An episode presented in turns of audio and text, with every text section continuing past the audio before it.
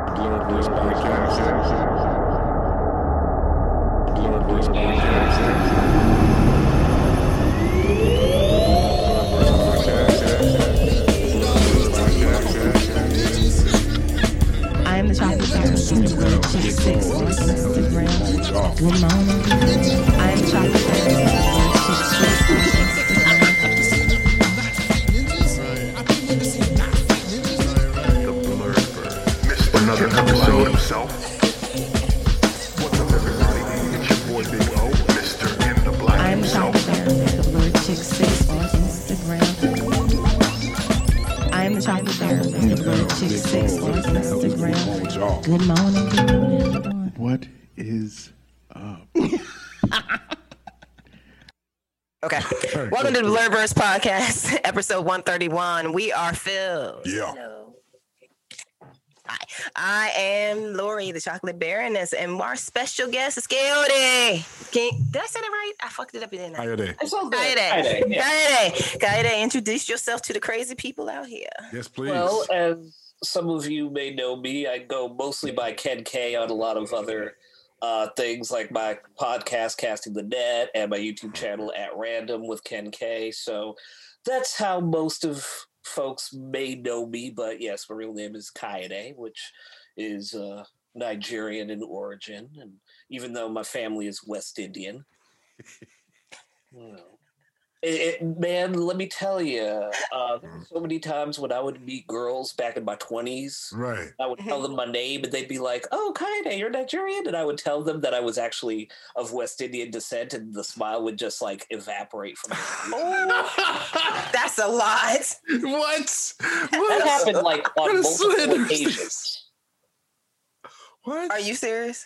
Yes, Wow. Okay. All right. yeah, Well, her hustle.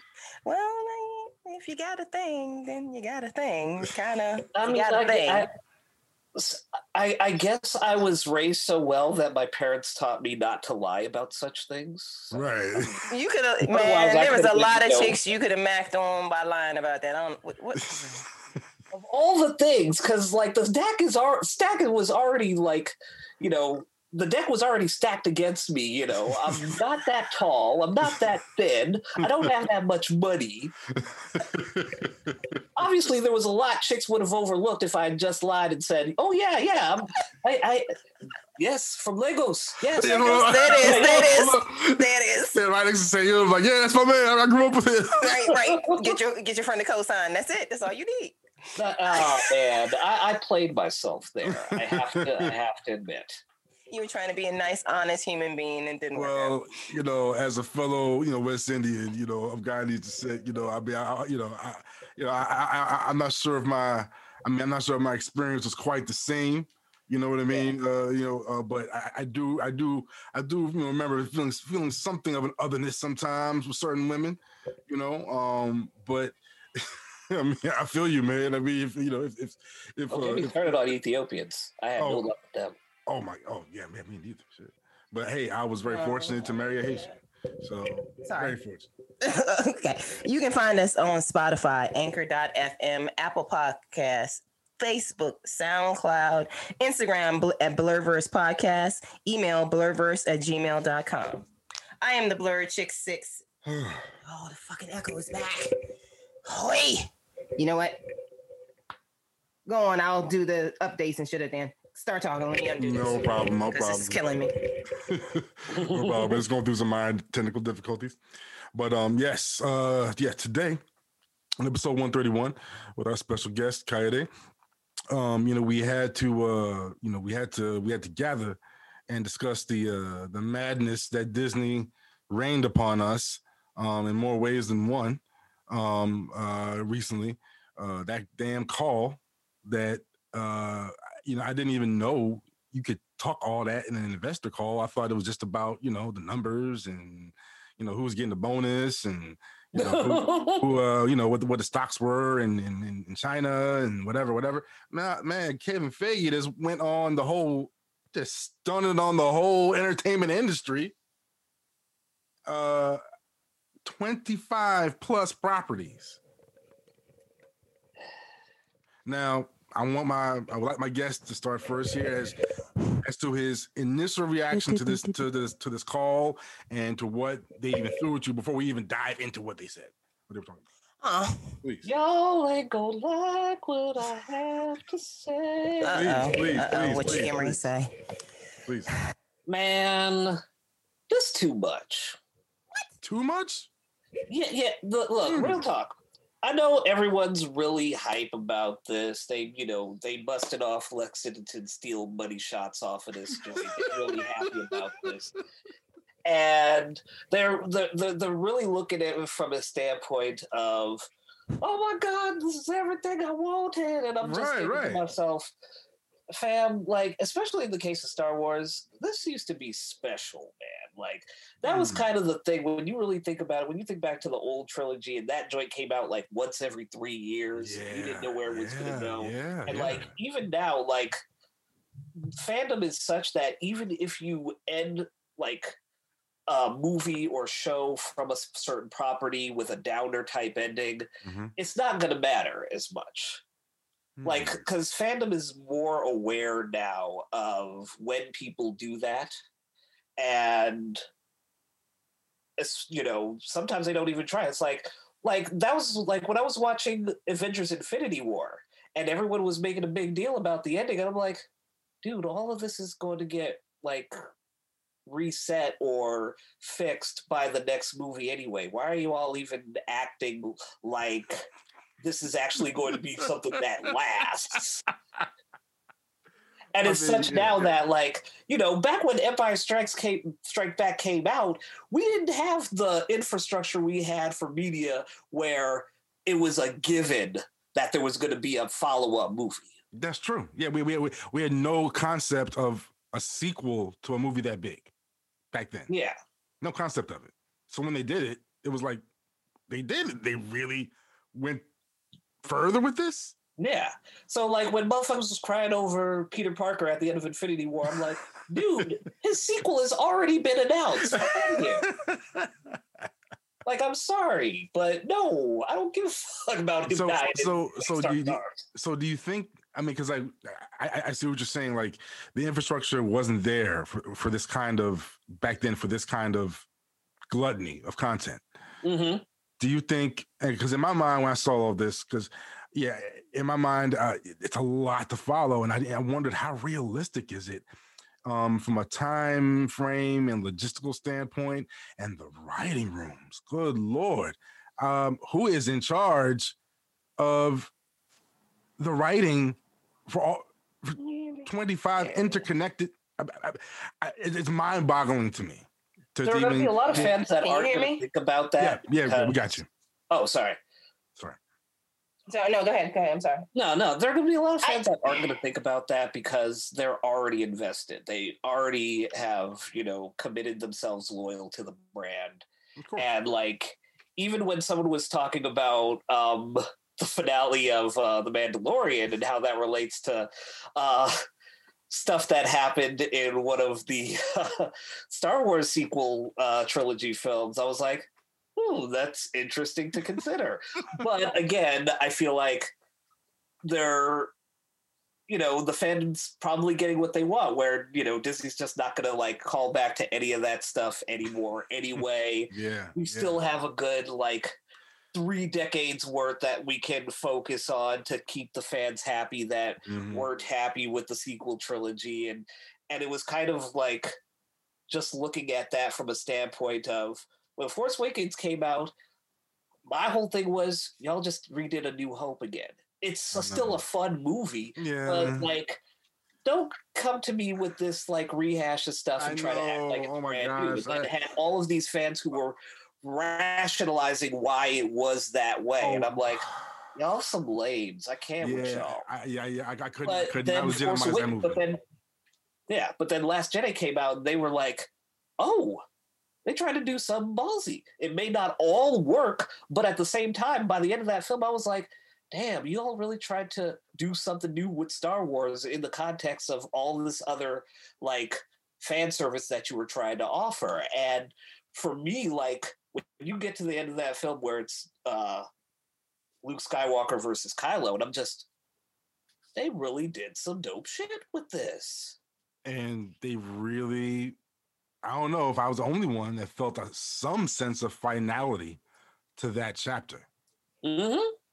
was i the only one No, I didn't feel any sense of finality to it, but I also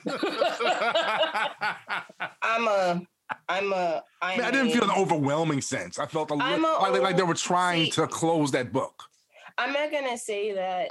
I'm gonna move this closer so you can hear me a little bit better. No, I'm not gonna fine. say that I wasn't just I was not disappointed by the Force Awakens. I knew exactly what it was when I went into it, and that's what I wanted. I wanted to read. I wanted you to tell Luke's story updated a little bit because it's similar story, but not the same story. She was alone. She ain't had nobody. Luke, Luke, Luke had Aunt Beru and Uncle Owen until they was murked. But up until that point, he didn't really have anybody. I mean, she she didn't have anybody, and I get. I was not pleased with Rian Johnson's whole thing. I thought you were trying to prove that you were edgy and that you could tell a story as opposed to sticking to what the actual canon was, because you didn't do an Empire Strikes Back, dude. You did. I a mean, Ryan John- you did a Rian Johnson now. You did a Rian Johnson. think, you didn't I don't do think the point was Back. to do an Empire Strikes Back, and that's what I liked about it. I I tried to justify it originally when I saw it, and then I've watched it a few more times since, and I'm like, you, even if you weren't trying to do an Empire Strike Back, but that was the that was the goal for these three movies. Let's just be real clear. That was the goal because the prequels were trash. Outside of Revenge of the Sith, which is like the last maybe 40% of Revenge of the Sith is redeeming because you get well this Darth Vader, the shot of him walking into the temple with the with yes, all of well, that. I mean that's why i think and then you fighting Obi Wan. Aside from your your motivation being kind of pissant and whiny child, Man, you had feelings. grow the fuck up. You are going to be Darth Vader. Grow up, dude. Grow up. that's why i think this- do not th- th- that's what this, this content thing is trying to make up for you know And, Uh, but you don't I- need. But you don't need to make up for it. You give me stuff that I want to see. And the Disney stuff. I'm, I'm I mean, going to I mean, what watch. did you- I'm going to you- watch Ahsoka. I'm going to watch? Obi Wan. i mean what did you think of the sheer the sheer number of shows they're throwing at you Doesn't bother me because I got free time. Where am I going? Like, where am I going? As a nerd, where am I going right now? I have free time and I'm paying for Disney Plus. I might as well watch it other than only watching The Mandalorian Mhm. and reruns of um, Marvel movies I already own. I mean, I can watch Ant Man and the Wasp for free because I don't own those. So I'm just like, ugh. yes, I said it. Paul Rudd irks me. He's he he's kind of in the same vein as Chris Pratt.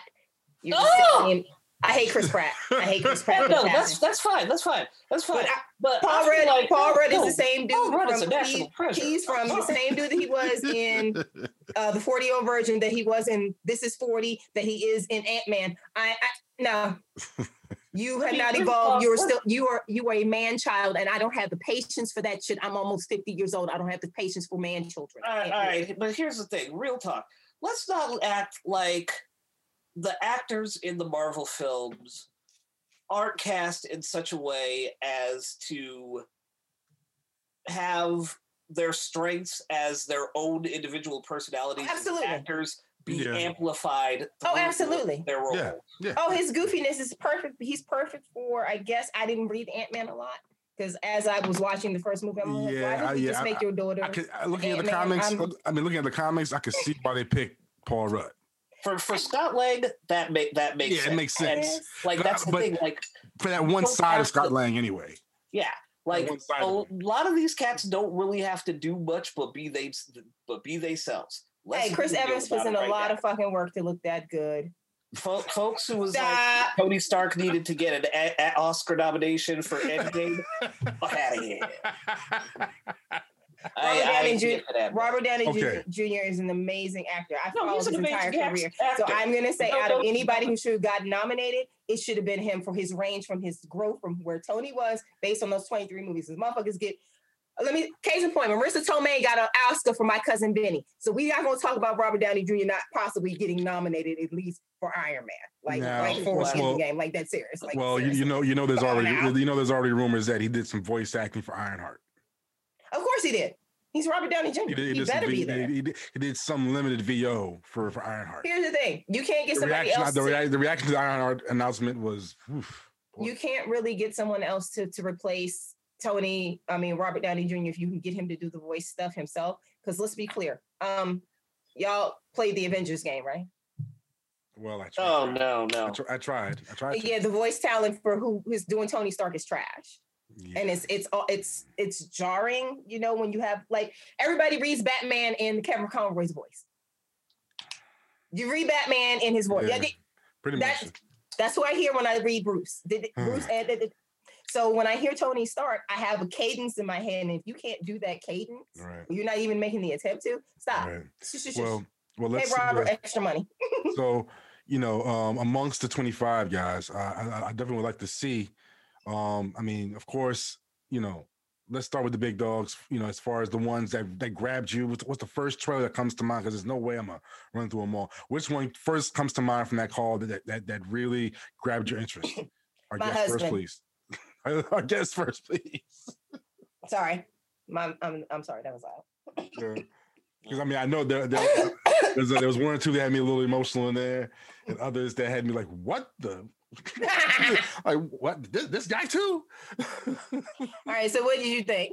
yeah which one though As far as the Star Wars stuff, or just Or, in general? Um, you want to do the Star Wars stuff first, or you want to do the Marvel stuff? You want to stick with Star Wars? Was there anything in Star Wars that moved? well yeah that star, moved star you? wars Let's Star- yeah Let's star I'm. I'm, I'm, I'm really curious as to what yes what it was which of those properties really i mean all of them have me curious others more but which ones are rising to the rising to the top for you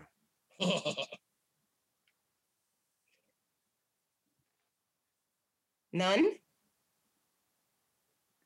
it's a long list Okay. Okay. um, Nothing. I'm definitely I'm definitely looking forward to Ironheart just because I liked the introduction of that character. I thought that was Mhm.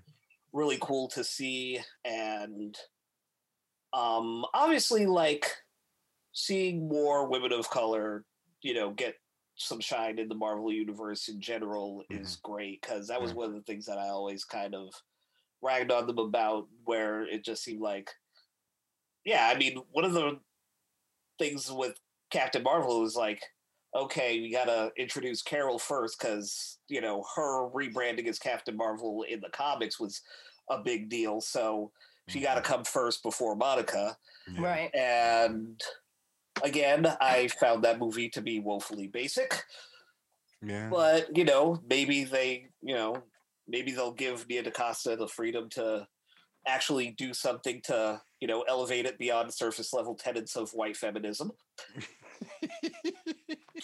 I liked Cap. fingers I crossed like I like Captain Marvel, so I guess Message. I'm gonna have my, my black feminist card revoked because I actually enjoyed it. I enjoyed it more than I enjoyed Wonder Woman, which is grossly overrated. Um, I, l- I, I didn't like. Here's the thing, I didn't think Captain Marvel was a bad movie, but um, I felt like its approach to storytelling was not terribly concise, and I think their approach to character development was kind of lacking.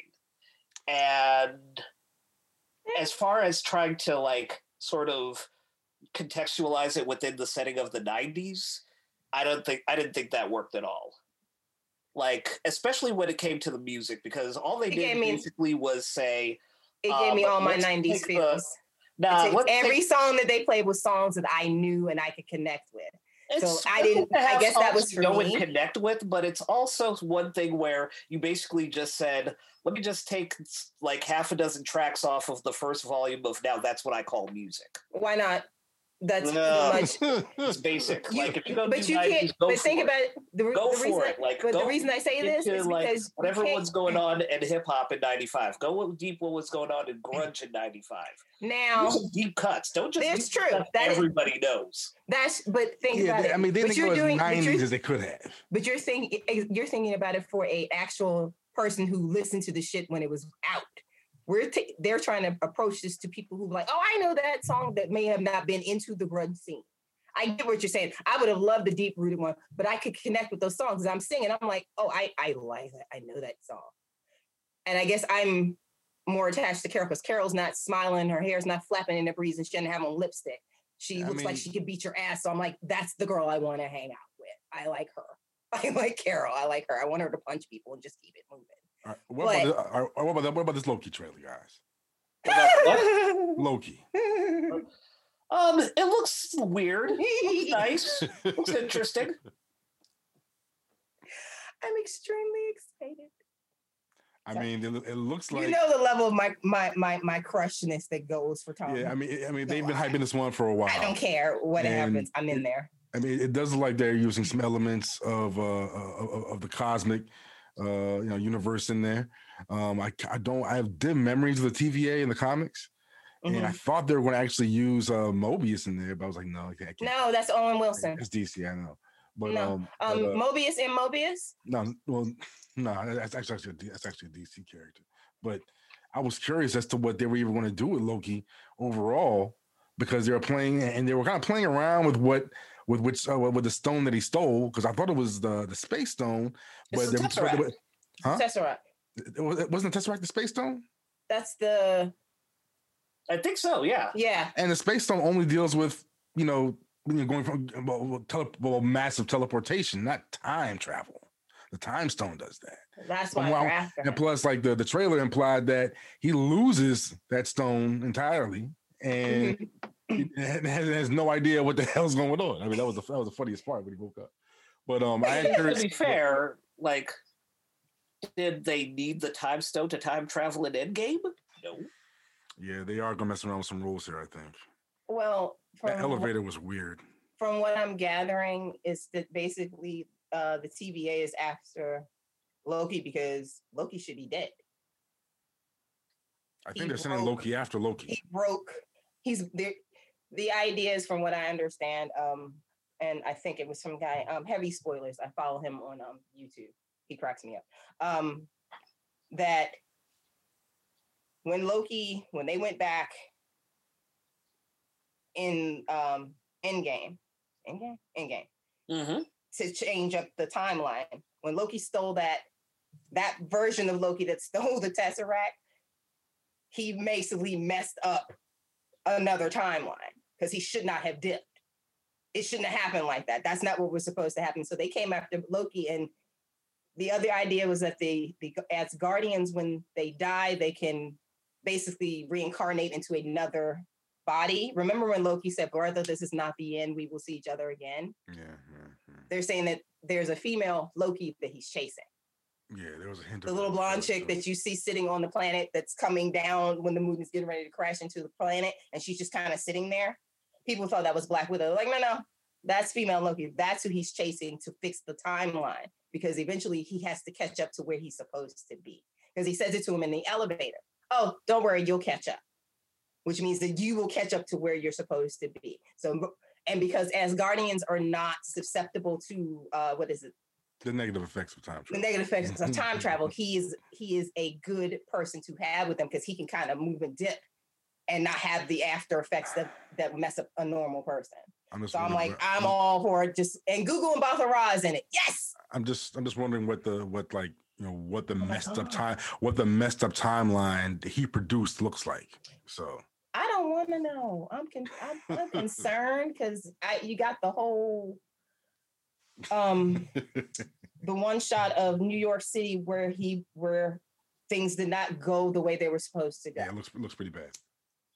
And I'm like, "Eh, I don't know if I want to see that timeline, but I am I am curious. I'm very curious about that timeline. I'm just the Loki show looks interesting, and I, that's just simply because I I love Tom Hiddleston, but I am actually wholly wholly wanting to see WandaVision. I am ready for that show. Yeah, I, that- I am so curious as to what kind of bananas nonsense they got going on in there. What'd you think of the uh what'd you think of the Wonder Wonder Vision trailer, man? Um, I don't know what to make of it yet. Like, like, see, that's that's my whole thing. Where a Mhm. lot of people just want to be like, "Oh my god, I'm excited for everything." I'm like, I'm like not gonna rap on it, but at the you. same time, I'm not gonna you. act like I'm not gonna act like, "Oh my god, this is gonna be amazing." I'm like, first of all, I don't, I never particularly cared for Wanda and Vision as characters anyway. Mm-hmm.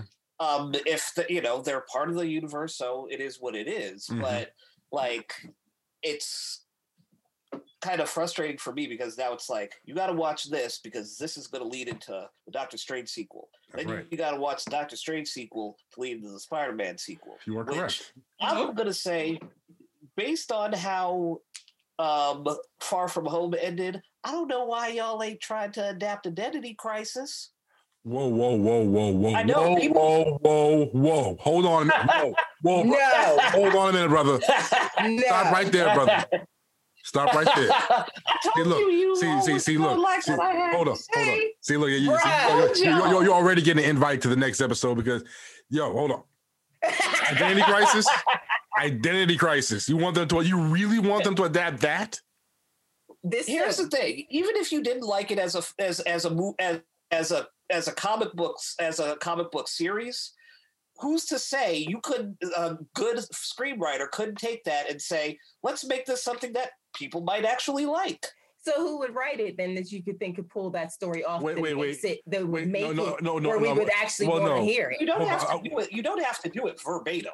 Well, exactly what what pe- what like- beats would you Just keep take though? the basic concept, and you've Okay. already got Yeah, I see what you mean. Spider-Man. I- Like I mean, do you, because you've already got Spider-Man. Um, you know, getting gear from Tony Stark anyway. So wait, are, you, are, you, are you are you implying that Identity Crisis could have the basic framework for a good movie? The, Yes. the basic outline of the story Yes. for a film. Yeah. I wasn't trying to say adapt. Well, I wasn't Oh, trying. no, no, I mean, I, No, no, no, no, no. Yeah, they should never do word for word adaptations. But No. sometimes you're right. Sometimes, uh, sometimes even a story in the pages, when you take its basic framework out and put it on a screen with a, with a screenplay, it comes to life. It just, it just comes to life. So maybe Identity. Crisis could work. Because Civil War was not. No, Civil, no, Civil no, War. no, No, no, no, no, no, no, no, no. no, no, no. No, That was- no, it wasn't. That was see. Look, I, I see where you're coming from because like when this call came across, I was initially excited as well, but then my critical thinking started kicking in. The logistics of this, the realistic expectations I could have in terms of time for for, for all this material, um, the consistency of all this material. Um, you know what I mean? Um, because I had concerns about properties like Moon Knight, Ms. Marvel, and She Hulk, because I got signs in my in my back of my mind that Marvel was going a little bit soft when it, when it comes to their writing, when it comes to where they can go with their characters. And I'm still seeing some signs that they're going a little soft in some spaces. That's why, you know, I got, you know, I'm right there with you in, in a lot of respects when it comes to my level of excitement for everything they're putting on the table. I mean, Mhm. the Wand, the WandaVision joint looks very different. So I'm curious from that aspect. And No, I do like, and, I- and I do like the act. And Paul Bettany is awesome. You know, is and and, I'm I, and maybe we'll get Spectrum. I don't know how they're gonna put Spectrum in there with Mephisto, but um, Spectrum is in it because it's quite a time jump. I, I, I watch too many people who, who do breakdowns. Um, Mhm. it's all Wanda. That's her. Mephisto has trapped her. That's the idea. And when you see um Rambeau, Monica, is that Yeah, Monica? Monica Is that. Monica? That's that's my baby. That's that's my baby. He just got back from shopping with his uncle. Um, uh, that um, they basically sent her in there, but she kind of gets. They send her in there to figure out what's going on. But when she, like the scene you see when she's like, "Who are you?" and she's like, "I Mhm. don't know." Mhm. Wanda's psychic abilities overriding everything on top that's going on in there. And then you got Kathryn Hahn, who they say who's saying that they're saying that's Agatha Harkness, which means that she is in there. Mephisto has manipulated her too, because she was the original person who helped Wanda get her her shit together. And all I know is that all of my childhood TV shows are being shown.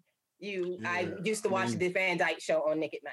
I used to watch, I watched Roseanne. I watched Family Ties. I watched all of those shows, and I'm just like, I'm so excited. I just want to see how bananas they let Wanda's I, I, I am just, imagination go. Because if I'm- they I'm- do the kids, I'm I'm afraid because she's going to break the world I mean, that's when my she mo- figure out that that's not that's not. The, I mean, that's that's, my main cons- my, that's, that's, that's my main concern just about um but I'm know, excited. who uh what what the story is really all about in general. Um Yeah. Her fractured brain. yeah, but for She's fractured from she's still Everything.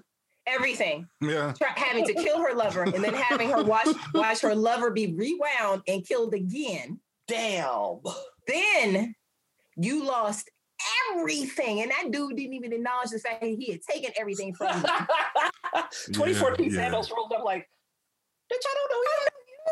And she like, But okay, look, bet, but not a look, I'm problem, sorry, know but, but, but that led to that led to one of the most badass moments in Marvel cinematic history when she almost killed this man. This man got shook. Like, whoa, whoa, whoa, whoa, whoa, rain, fire. Was this about to kill me? She about to kill me. Someone get Cletus. She about to kill me. I mean, I granted, it. I, I mean, I mean, it was it was like Pookie in New Jack City. He was like, I'm the slave. I'm gonna die. I'm gonna die. Yeah, yeah. He, he, knew it. He knew. He, he, he felt something wrong in his gut. He was like, "Wait a minute. Hold on a minute. Hold on a minute." It, it felt like um like like like homie uh, from the Eternals. That dude Oh. Eternals. Like, oh wait, oh, this don't feel right. oh, This is not But, um, good. This is not And good. but I mean, yeah, I, I, I'll admit I'm concerned. I'm, I'm I'm still curious how how this is going to all add up for a whole series of eight ten episodes. Um, I mean, and yeah, you know, there is some sense of obligation there um, with watching this material because a lot of these movies and series are plot devices for other properties. Oh yeah. Yeah, and that's and that's one of the things that you know, going back to the whole like Marvel as product, which I you know right. usually talk about. And Mhm. I understand that you know people like product and it's good and everything, but you know you reach a saturation point after a while, and I'm concerned about like how they're just okay. We're announcing everything. Um, we got like a dozen shows that we're putting out right now, and everything's gonna be hot, or like at least the fandom is like everything's gonna be hot, no question. And I'm just like, uh, it, it, it, it, it like almost by like necessity, it can't be. Right. Like I feel like, yeah, there are some things that are definitely gonna get prioritized more over the other Yeah. And especially when they think about what is going to tie into whatever films they're making because that's obviously like one of the pathways that they're going with right now which yes i can understand why you're doing it but at the same time you're kind of locking people in it's Yeah. almost the yeah. you- sort of the inverse of things that fans used to complain about in the comics where it's like we used to hate like comic fans used to hate when there were like one big event after the other. Mm-hmm. That was the big thing where why do we gotta have this big event? We just we're still haven't recovered from the last big event. Why do we gotta read this other book that i wasn't reading? Oh my God, I- DC was the worst now when we're adapting all of these things for tv and film mm-hmm. that's what the fandom's is excited about now. It's kind of ironic. Yeah, I, I guess, I guess in a way they don't know what they're in for, but we do.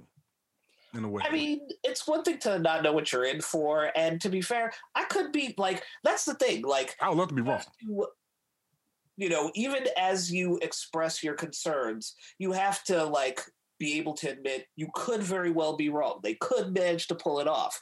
But as a fan, I think it's responsible, it's the responsibility of all of us to at least allow for the possibility that some of these might not work out as well as that we think they will. Oh, oh, that's an absolute given. Which I'm will- pretty will- sure that not all of these are going to work out to the level that they think.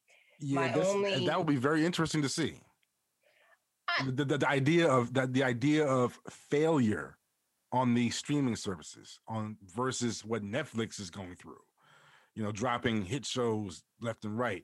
Like the idea of Disney cutting Ahsoka short. But what if Ahsoka just sucks? Which is hard to believe, right? Like, there's Yeah. no way Ahsoka's gonna suck, right? But No. I mean, it's like if- it's like what that, if? like that um that uh, Saturday Night Live clip when um he Not who will not be named was on oh my and god. Guardians of the Galaxy was being promoted and they just went through all of these like different spin-offs because they were like Disney can do no wrong. and I feel like we're actually at that point now where they're just yeah, putting out everything Everything, man. I mean, and with the mentality that they can do no wrong. I don't. I guess because I am looking at the other streaming services that had their own original content mhm. that didn't manage it well. Mm. I don't foresee Disney having a problem because Disney did a test run, or Marvel did a test run with uh, Daredevil on Netflix. Season season shows But what did they- uninterrupted, huh? you, you think they learned something from that? I think they may have learned a that you know maximum amounts of episodes. What kind of characters you need? Because Daredevil had the right amount of episodes. The Yeah, they Wars, had- but the, but the Star Wars situation is a little different. The In, Mandalorian is a in- di- in- in terms see- of in terms of sheer scale of what they're But- they're proposing here. but with with the Star Wars thing, with them dropping the stuff for Star Wars, you have to remember who was probably not who was going to be writing for that. It's the same people who are going to be writing who have written for the Mandalorian. Do you really think that Dave Filoni is not going to write for Ahsoka? He directed the episode for Ahsoka on the Mandalorian. He's not going to let that. He's not. The Obi Wan is going to probably be handled Oh, by Dave Filoni, I- you know, I- simply I- because I, am he's excited he, for Obi Wan. I can't lie. he was I'm he did some of the he was part of Obi-Wan. he was part of some of the best writing for Obi-Wan during the Clone Wars. I'm not concerned about the Star Wars shows because I know that they're going to be tight. They've already shown you, they've given you the sprinkling of the cast. I Rosario Dawson as Ahsoka, I like I when they announced it, I was like, she could just stand there and hold the blades and not do anything. And that would have been enough for me. But instead, you showed me who Ahsoka Tano is, and I was like, you know what? All of that. You gave me Bo Katan. I want I want that show. I want to see that show. Now, out of all these properties, though, which do you think they're they're really rolling the dice on? That they're rolling the dice on? That they're really, I mean, I- yeah, I know it's a number of them, but which, which you know, three or four, you think they're really like rolling the dice on here? I mean, Uh, Kate I'm Bishop? gonna, I'm gonna get a lot of shit on this one. No, because I think Kate Bishop's gonna be hot because Hailee Steinfeld is great. I'm gonna watch that even though I'm not a fan of Jeremy Renner. Secret Invasion? I Is that honestly don't animated? know Secret Invasion. No, that's that's going to be live action with Nick Fury. No. Oh, then that's that's Samuel Jackson. You really can't go wrong with that. I mean, no, you can't go wrong, but that's the thing. Like, there's only so I feel like there's only so much you're gonna end up doing that's going to like really wow me beyond that. And it's great. I mean, um, I feel like There might be a point where you just get a little numb to the releases. I'm not watching bit- everything. I'm not gonna be watching everything Yeah. day and day. Like, That- that's as happy as I'm am to see like you know Don Cheadle get his own show. Armor Wars looks interesting. Yeah, but at the same time, that was pretty much all three Iron Man films, basically. Yeah. It's, like I, I mean, I mean, the the Armor Wars series, the comic, the, the, series was cool, and they actually went pretty deep, and they kept spinning off from it forever. Yeah. so maybe they're going to mine that well in some way. they could the same way I talk about like see this is see this is the thing as far as like Marvel where like at least that's an instance of them kind of drawing from an era before like new Jack Marvel from like the last 10 10 15 years. You're right. because that, if you notice that's pretty much all they're doing. And there's like so much other stuff that they're just kind of not even trying to touch on really on a grand scale in my opinion. Such as so I feel like okay, if you're going to do something like Armor Wars, which was like what early '90s, yeah, yeah. that's that's interesting. And yeah, you could adapt that in a way that's going to differentiate it from some of those storylines from the uh, previous Iron Man films, where this But- you know that was But but was but, but, but you're implying that there's something ballsier they could do. yeah, exactly. it's an so- like- for them to do something ballsier. My main thing, hmm my main thing. Hmm And you know, if I go on a tear about this, please forgive me. No, go on, get there, brother. because Blade is something that is very like sacred to me. Me too. To all of us. Like when Blade came out, I was about 17, 18. I'm that black kid who liked listening to techno and all sorts of stuff. hmm You had this character who had a very Afro punk aesthetic to it before that became its own brand. Yep. and you had this mixing of stuff that was very much inspired by black exploitation films, but still said, you know what? You have to do some, you know, esoteric stuff, as my sister Yeah. would like to say. Like, even, um, even Wesley Snipes described it as such when he was talking about the film because you did have him like going to the dude at the medicine shop and everything, and yeah. just seeing all of the world building that you know David Goyer did, even though he like shit his own bed, like by the time you get to the third film. yeah. Um, but you had this sort of great thing with this character, and then you had like Karen Jenson on the side, who was pretty much the actual hero of that first film when you really think about it. Hmm. When you really like when you really think about like Oh, everything, man. every all the way she was involved in that film that, that the hero's journey for the first blade is hers. Oh boy, you're gonna make me reevaluate everything. That's what I, that's what I do, I, man. I, I, I, I mean that that was kind of needling me sometimes as I rewatched the film. Yeah, I wondering like see something's that- bothering you me here. You like see, something's you see, bothering I me didn't say before. nothing. You see, I didn't say nothing. I, so- something was bothering me about that, but I was like, nah, nah, nah. I, got, I have a black superhero. I'm good. I'm good. But that was one of my first videos for you're At right, Random. though. You're right though. The real hero of that first. You're right. video. Blade It's is great. Don't get me wrong. Oh, This no. Blade was I know, groundbreaking. yeah, y'all know, it's still a moment that we cherish. Broke ground. Yeah, But but you have to give props to Karen Jenson in that movie. so when you get to like Mahershala Ali Yeah. playing now, yeah, I'm looking at that more than anything. Hmm. More than anything. Like, even as great as Black Panther was, and that was great. But for me, you have a lot to live up to as far as making sure Blade is on point. I agree. I agree. I mean, Blade, Blade was a Blade was a was a day one, as we You like know, to say. He was. a I day have one. my I have my choices of directors I want to see ta handle Blade. Go ahead. Right, Bring him Uh, off. Uh, you got uh, Gerald McMurray, who Mhm. did uh uh uh what was it uh burning what was what was the fraternity one burning sands I think. Let me look. Go ahead. Let me yeah look. um, there was that one the one with trevor jackson Mhm. um uh jd dillard who Okay. did sleight and sweetheart which was phenomenal i love Mm. sweetheart and Kil- Kiersey clemons was great in that Awesome. Gerald McMurray. He wrote it. Gerald McMurray wrote it, and Burning Sands was directed. he also he, Gerald by- McMurray also Jer- did uh, yeah, he wrote. He directed and wrote Yeah. it, he also did uh the first purge which was my favorite out of all of them. That's my favorite one. Woo! That's my favorite. Man, Woo! That's a good one. man.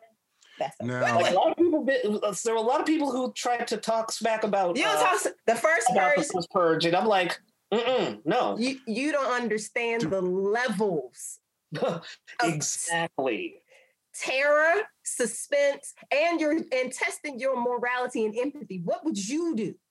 Because I'm telling you now, Shorty would have been in my house. He would have been in my house. Because I'm not gonna let you kill him. If he run down the street screaming, I can hit. I'm nah. You coming up in here? We just gonna have to fight with them. Yeah. Because we gonna. I'm gonna. Nah. Bring.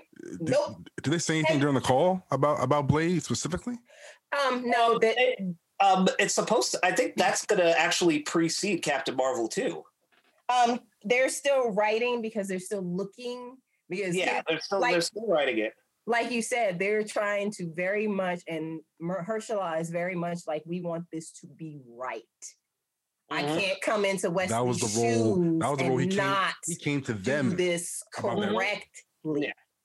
I have to do this correctly, and it has. It can't be a oh. It can't be me redoing the first one. This has to be Blade.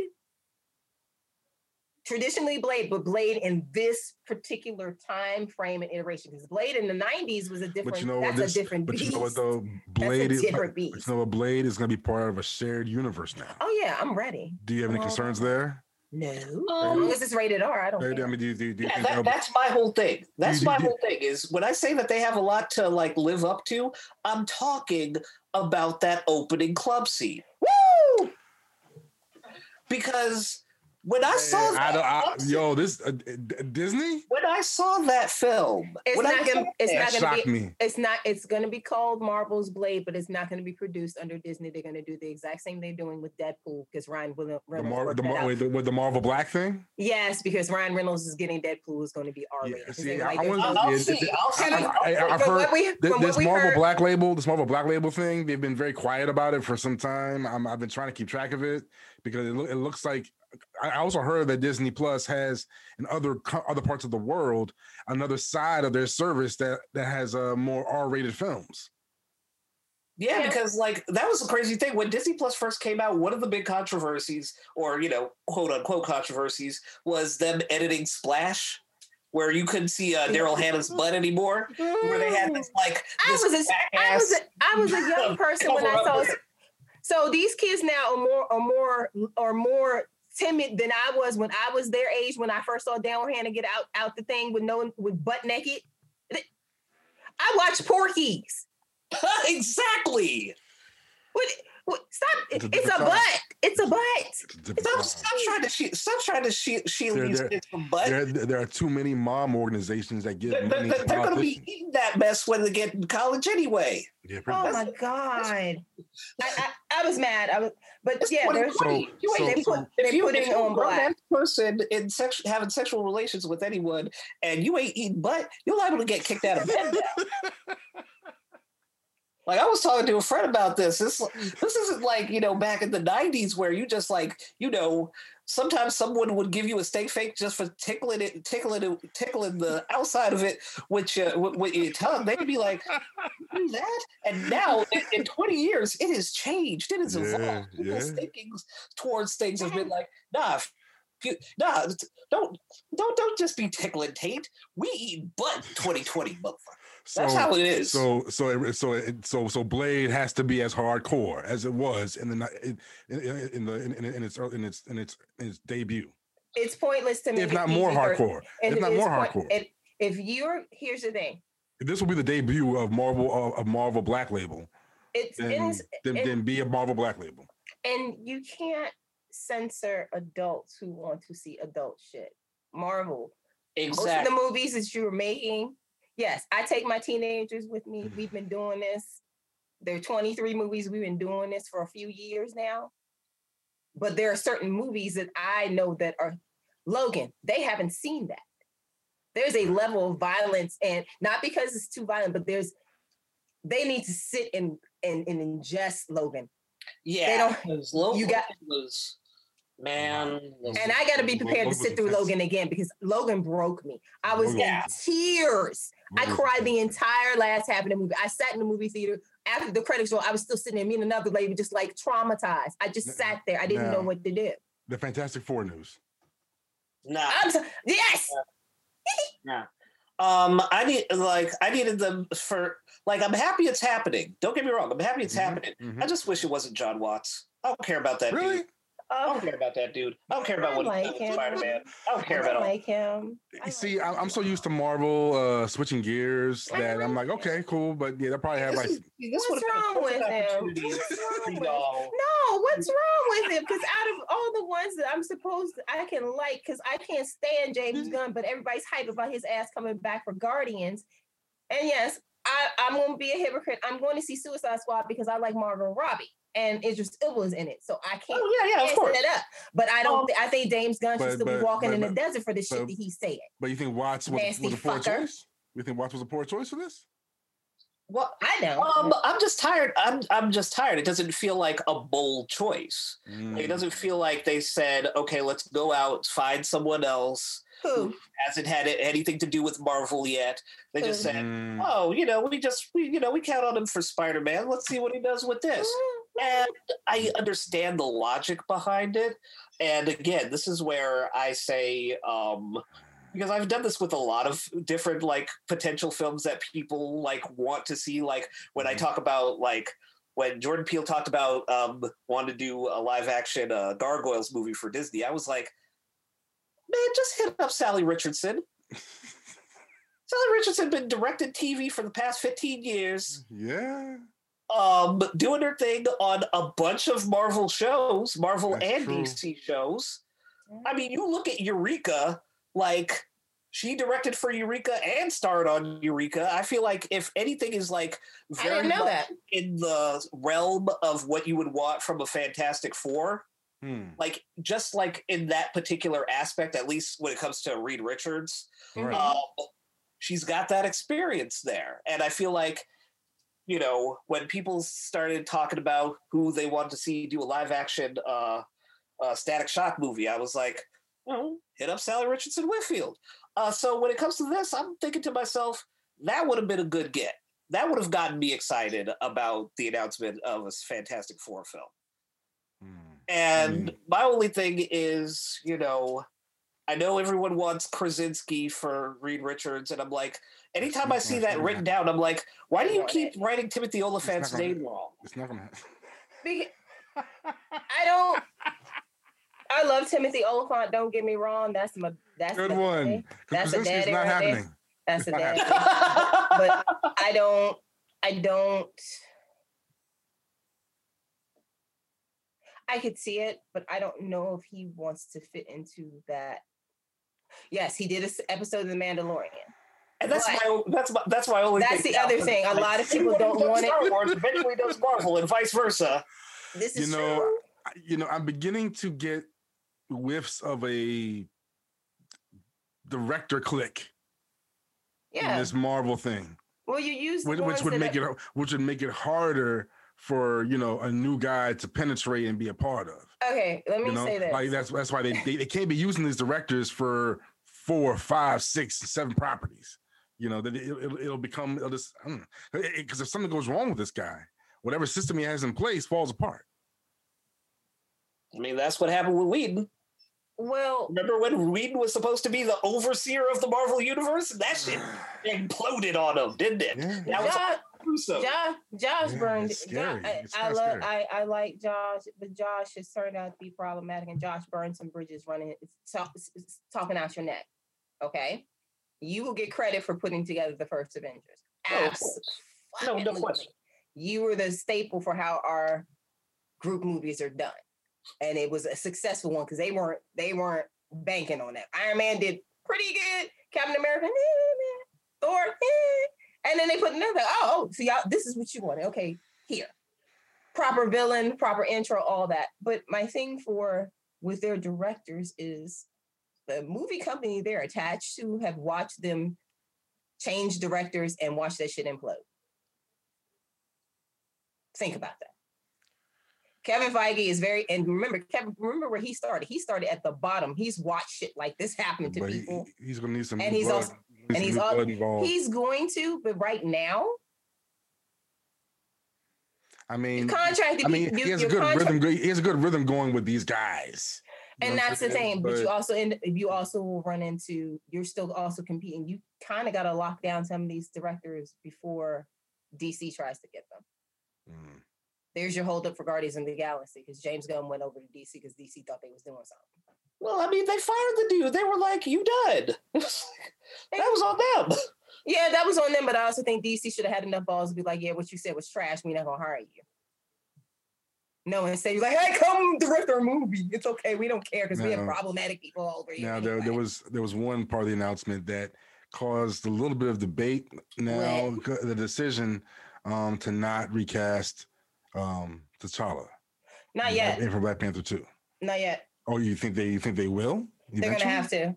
They're I don't. I, to, I like- don't want them to, but I mean, how do you guys have to. feel? I don't want them to, but he, they're gonna have to. They got to. They have to. You can't take yeah, Black like the Panther out of reality this. is like yes, Chadman Chadwick Boseman was phenomenal, and the more you hear about him, it just like builds up that legend of him. And like I know people who were friends with him when he was going to Howard here in the DC Me too. area. Me too. I, I I knew the guys that are working with him. Like there's that really strong connection to Yeah. him, just in general. Yeah. but like we kind of have to be realistic about this and be like yeah like as hard as it may be to see someone else in that role it's going to have to happen like i i don't see any scenario in which you just like say, okay, we're just going to do Black Panther 2 and like work around him in whatever way we have to. And I don't even know what the work, we don't even know what the workaround is going to be yet.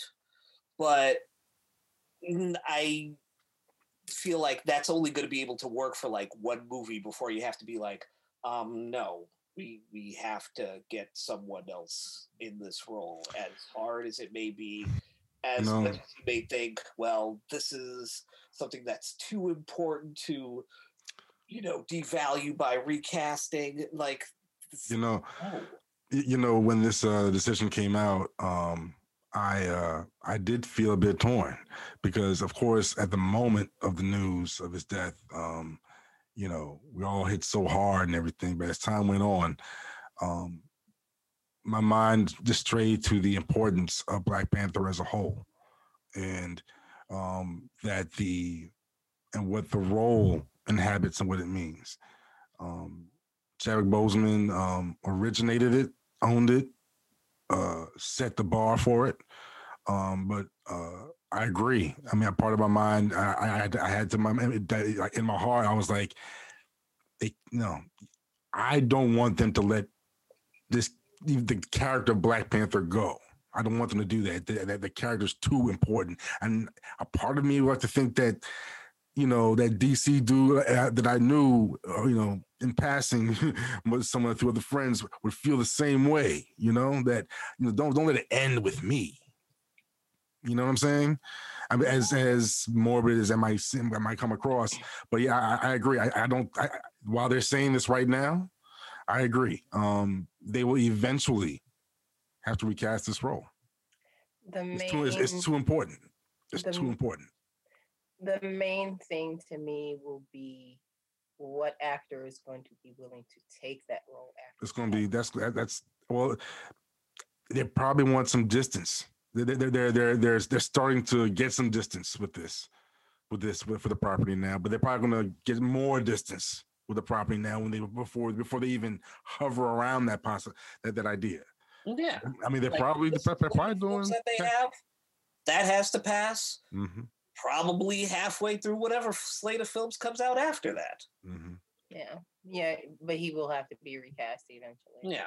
Um, I am looking forward. I actually do. I'm excited for the What If series. I actually am really excited for that. I'm always interested in animation, so I'm like, I want to see all of this. Yeah, and the, this uh, be good. I Yeah, as a big fan of animation, I was uh well then again I, Disney was involved, so I had to expect some level of quality, and Mhm. uh, I, I was Oh, pleasantly yeah. surprised that as, especially at the variety of styles I was seeing too. Well, I mean, the animation style that they're Mm. going for for um, What If looks interesting Mhm. enough. Like, I kind of love whenever they try to do like, you know, the 3D animation with like 2D cel shading and Mhm. whatnot. So Yeah, for for that, it looks pretty good, and hopefully, like once you get past like some of the things they're doing, where it just basically kind of looks like they're just like swapping places for yeah, characters that they've already established within the universe. Like they're really not taking the what if of it as far as they could go. But let's see how this first run goes and see if Yeah, because know, whatever what if stories they can come up with mm-hmm. aren't just okay, let's swaps. T'Challa be the one who was picked up by Yondu, or let's have Yeah, uh, Peggy have the one being the super serum because the other part of it that I kind of thought of was okay, well you've got Steve um, Steve Rogers like you know un um, super soldier Steve Rogers, scrawny, scrawny, scrawny Steve. and it just kind of feels a little too much like big uh, you know um, big guy and Rusty. you know but i still see the potential in it which looks pretty fun and if they're doing like a marvel zombies episode that's that's going to be some fun interesting stuff just to work around with and obviously doing it in animation really helps to kind of curve whatever issues that disney might have as far as ooh what kind of content we want to have because again like Mhm. you said we're still concerned about what's going to happen with Blade Deadpool. If they're going to have like a separate branding for that, if you're going to do like, if you want to do like, you know, a Marvel Knights sub studio for for yeah, like but that, that's what they've been talking That'd be about for a couple years now. But I mean, as far as the What If series, um, yeah, a lot of it looks a lot of fun. Um, and you're right. I, I do wonder how far they're going to go. I think I got a hint though with the with the Doctor Strange stuff in there. Um, I think I've you know I've heard some speculation that his story may revolve around um, what if his accident didn't uh, uh, damage his hands, but instead killed his wife. Hmm. What would be Doctor Strange's motivation then? hmm So yeah, they I think they're they're they're skewing motivations now. So saying, yeah, yeah. Yeah, so that- I'm- I'm- that I'm like- Christine Palmer was the person who got killed in his act, his reckless driving yeah, yeah, I, killed. I've heard about that one. So for a while instead of him trying to seek it out to fix his hands, he is seeking it out to try mm, and bring, bring her her back, back. yeah, Hmm. and a little revenge. in there, too. And all Maybe- the maybe wrong that's and we- all the wrong things that could go, all the mm-hmm. wrong reasons for that and all the all the repercussions of him trying to do that. So I'm like that that looks like that's gonna be that'll be nice. But then, of I- course, it's but then, of course, it's that whole "my wife is dead" trope. That's Like, true. That's true. like that's that's what they're building the uh the, the uh, Walker reboot, the Walker Texas Ranger reboot. Also, Oh, boy. I'm like, listen, half of the appeal of Walker Texas Ranger was Chuck Norris in his own primetime action drama. The other half of the appeal of Walker Texas Ranger was Chuck Norris singing the theme song to his own weekly action drama. Like, come on now. I don't know where they're gonna go with that one. I mean, I Um, guess I'm not wrong. they're they're not going anywhere with it. Supernatural fans are going to follow it because Jared Padalecki is the lead. Mm. That's why there it's going. And I may watch it because I didn't watch the original Walker Texas Ranger. I'm going to watch Jared Padalecki now. yeah, no, it's like, wait, I'm not going there for This for substance. I'm like going there to watch him beat people up. come on now. If you can reboot MacGyver and like make that dry ass show last for three seasons, you can I'm give me okay. Walker Texas Ranger will be perfectly fucking fine. Jared Padalecki in a fucking cowboy I hat and boots. I mean, look, the What- CW CW is, is in a weird space right now to me overall. You know, it, it, you know, they used to be used to be where you know they seem to be so committed to their properties, and now you know they're letting go properties at three seasons and whatnot. So uh, who who knows what they're Which I, which to be fair, I don't mind. Like that's one of the other things that like now, especially with you know streaming and seeing all mm-hmm. the shows that only like will run for like you know eight episodes a season and then be Right. done by like season three. Like yeah, sometimes you have those shows that do get like c- cut without there being any closure to them. Yeah. Firefly, Say what? Firefly. We still carrying a torch for that shit? Yes, I am. God damn it.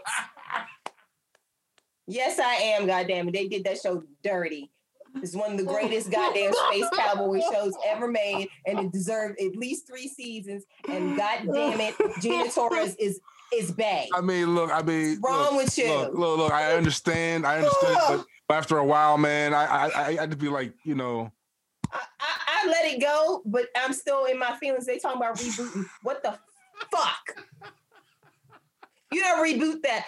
Malcolm Reynolds is still alive. Zoe is still alive. oh my god, Everybody who's on that ship is still No. alive. Don't- don't- No, unless the only way you bring Firefly Black is if you bring the ori- not that. Mm-mm. I don't want to see no no new cast trying to no. That's You don't have the you don't Hey, have the you don't have the charisma. You Oh, by don't the have the way- charisma. Have a seat. Wait, You I gotta the ask you guys, what do you think about um this second the second time Marvel did a pump fake on a on a casting with uh. She Hulk, Tatiana Maslany, of course, she was on the cast as She Hulk. Even though she she came out, I was like, no, I didn't. I'm not cast. I don't. Because she's in the business, she know not to say nothing. I'm just like, okay, you know. You say nothing. Oh, the news But I'm like, I don't what- know what- what You you're just talking flat about. out lie. Yeah, Like, I don't know what you're talking about. Like they don't care if you just flat out I'll lie. lie. I was like, Okay, okay, it's, it's cool. That's cool. I'm fine. It's in I'm the fine. contract. Now It- It must be in the contract. It must be in the contract. She couldn't. She couldn't announce it until he announced it. It must be in the contract. Well, I mean, that's the thing because you got so many of these like, you know, lames on like YouTube and blogs trying to like scoop everybody. Half Mhm. of the shit is bullshit. yeah. Like I have like I like it's amazing that people still uh, share shit from "We Got This Covered." That is like the Oh my gosh, I, I cannot. Yo, every time I see that tag on a post, I just ignore it. I can't like why are Oh, what's that dude? especially um, my homie in the group from, from the comic group. He still posts from that damn site. what's the guy from? Is it Heroic Hollywood? of what? What was The guy. What's the guy's name? Oh my God, Hector somebody. Doomcock? No, he's a.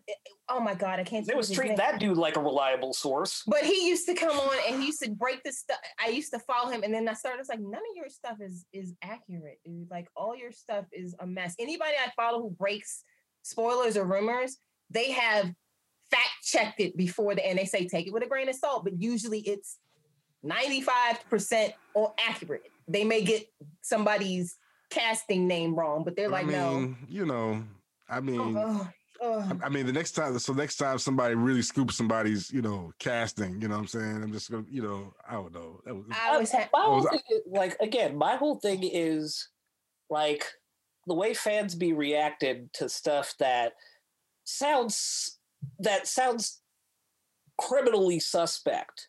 yeah. And it's just like, I need y'all to just be think better.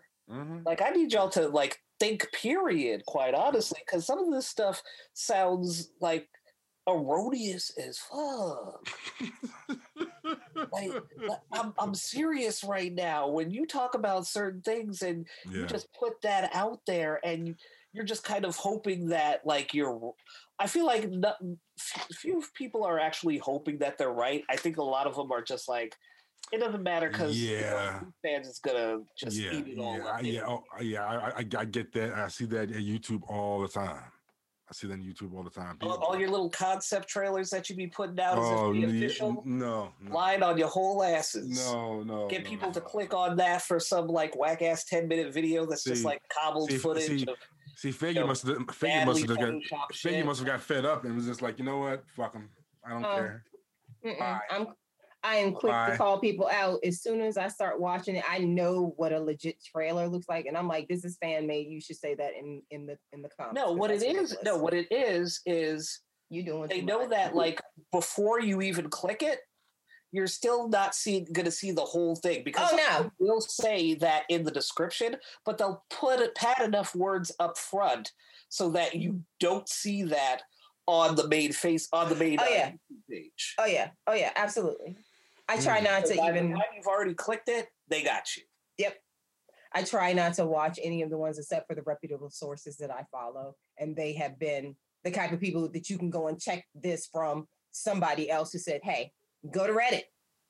That's the best place sometimes to fact check some of this stuff because that's the only place that a lot of people are getting this information. How do y'all- how do y'all feel Reddit's about a the, little uh, bananas. How do you feel about the, about the, bail, about the bail casting for uh, for Thor? Give me all of that. Give it to me. I'm ready for that movie. I'm ready for that movie right now because I love Taika Waititi. So I I'm mean, like, Bale can give play me pretty. I mean, the character he's playing is pretty psychotic. So that'll be. He can just And- tap into American Psycho. and extremely violent with a big black. There you go. sword. Yes, he is. He's a little. He's a little psychotic. So that should be fun. But the thing, the thing about that about his character though, it does like drop. It dropped a big Easter egg to me for Venom. I'm like, I'm like, are, are- they gonna? Are they gonna? Are they gonna get Knull up in here? And do you know what I'm talking about, brother? With the No, with, with, with the Venom universe, there's a whole there's a there's a whole backstory now to Venom. oh yeah yeah i heard about that yeah, yeah, with, with the, with the King in Black and all that. Oh no, that's DC. Mhm, No, mhm. but but uh, but Venom as a whole has a whole planet he comes from, and, uh, and there's a cosmic deity behind it and everything, and, Mhm. and something else involved called the Black Winter, and all this stuff that Thor goes up against after taking Mhm. on the Silver Surfer, the Silver Surfer's power, and uh, becoming uh, Galactus' herald, and then knocking out Galactus. And yeah, it's a great story. That sounds like a whole lot. Yeah, I don't know if they're gonna do that in the Thor movie, but if they Mm, but no. if they're bringing but they're bringing Gorr the God Butcher, I'm like that- that's that's implying a lot of larger cosmic shit that they've been you know hinting at for a while. But I don't know how hard they're really going to go. my It, it- it- it can get a little wild. It can get a little my- wild. My only issue right now with Love and Thunder is the announcement that it's possibility that the Guardians may show up. i mean thor with the I- guardians Ugh. No. All right. Ugh. Asgardians, Why don't you just Asgardians bring- of the Galaxy. You know what? If you just bring Drax and Rocket and Mantis, that'll be oh great. Oh my god. Just the and, Groot. That's it. You, that's just them. That'll be fine. You leave the other two. Oh, and, and Nebula. But other than that, I don't need the other two. I'm good. I'm good. I'm good. I'm good. 'Cause I'm not interested in- They'll be there. I'm not interested in the Guardians movie of them Like, half trying of to trying to putting- follow the find of Gamora. putting Thor with the Guardians of the. Galaxy was for him and Star Lord to be at each other's throats. And I that was probably my least favorite part of the whole movie.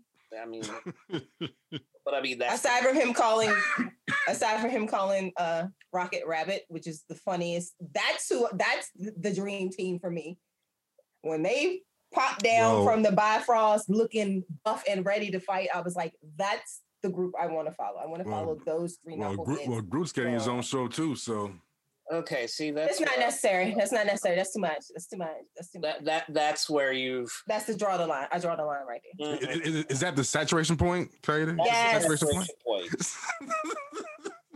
damn it i was trying to defend like them that, that you know, it- this goes right up to here, right up to This is- here.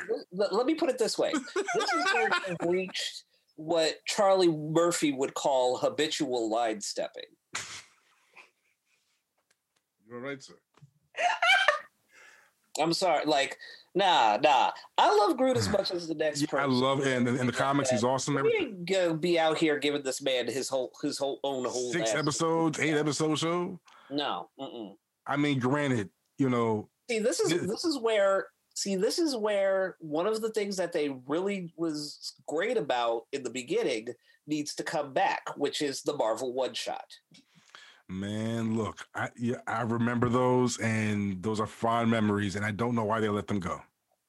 and that's what you could, and that's what i would prefer they do as opposed to just being like all right you get, a show, you get a show you get a show on some oprah shit like you have especially for streaming that could be its own little thing where you have like just marvel one shots for all of these people because that's what they did before they did an agent Yeah, carter series yeah. they said right no let's like let's do this as a like eight minute short film and then Mhm. yeah but now I see this one Well, primary reason why everyone's getting a show.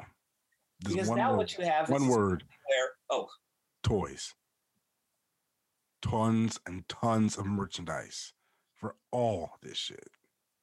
Tons of it. Mountains of it. Glaciers of merchandise that my niece and nephew will want. I mean, that's yeah, but I mean, when you've reached the point of brand loyalty that you've had with Marvel, Mhm. it doesn't like you could do tons of like branching merchandise for individual characters Mhm. without having it be attached to a show. Like that, like They- I don't, think feel I don't think they think that way. like I don't think that's enough of a justification anymore. Like if you Hmm. wanted to, you could make Groot with his own line. You could make Rocket Raccoon with his own line of shit. It doesn't necessarily require you saying, "Okay, we got to make a show to justify this merchandising." right because that was the that was that was the model pretty much in the 80s for for for for for most for most for most toy lines like Hasbro and Which made sense in the eighties. in the 80s yeah but it's, But but, but, like, but, you know, but branding now is different you're saying Yeah, Mm, okay you don't yeah you really don't need you're right you don't need to give me You a whole show to, you don't need wanna, the media you want to put out rocket and Groot toys? Put them joints out and put them over and the on the, kid and the kids will find it and respond to it. Put them out in the regular stores. Because that they was the first thing that, that, was, that was the first thing that came to my mind with all this media they must have products to go with it they want to sell. But some of the product that you should be promoting in the media you're not black widow should have more merchandise than it does i need a black widow shirt I mean, she probably get her, her official line with that movie. but you, you got this is prime time to be trying to get me to buy shit because i'm hyped for the movie Mm, i want to see the movie they didn't even release any news about that joint. no That's true. That's true. Or Eternals, or I, I, I, I double check or blade. They said zip, no zip. no Like if if anything, you would think, okay, look, yeah, renegotiate with with with everybody involved. Make sure you're you know you're back. Whoever's got the back end deals is getting their money because, mm-hmm. and that that's the other concern because you know Disney may not have it to give. This is true. which is crazy when you think about it because they like three days before this investor call they were laying off everybody on you know at their theme parks and shit yes Yep, theme you're parks right. Yep. But at the same time it's not a good look for you to be like okay we got to lay off like tens of thousands of people from our theme parks but we got like 20 shows we're announcing and yes those will create jobs for folks in the film industry The film industry gets a ton of of of of, of, of uh, HR work. Yeah. but it's I, I still don't see it being a good look for you to have like that many layoffs happening within your company in general and then you're going to be like all right so we're going to be producing like a dozen shows for within the star wars universe we're going to be producing a dozen shows within the marvel universe it's kind of it's kind of cruel. i don't know how to feel about that Yeah, it's a little cruel. A little cruel. But I mean, but, um, it's a hell of a pivot. It's a it's a cold pivot. That's that's one of the I coldest mean, pivots. it- Here- Here's the thing, like I always say, like the same thing I said as far as like a WB putting out their 2021 slate on streaming Mhm. and theaters. yeah. Um, we fucked up.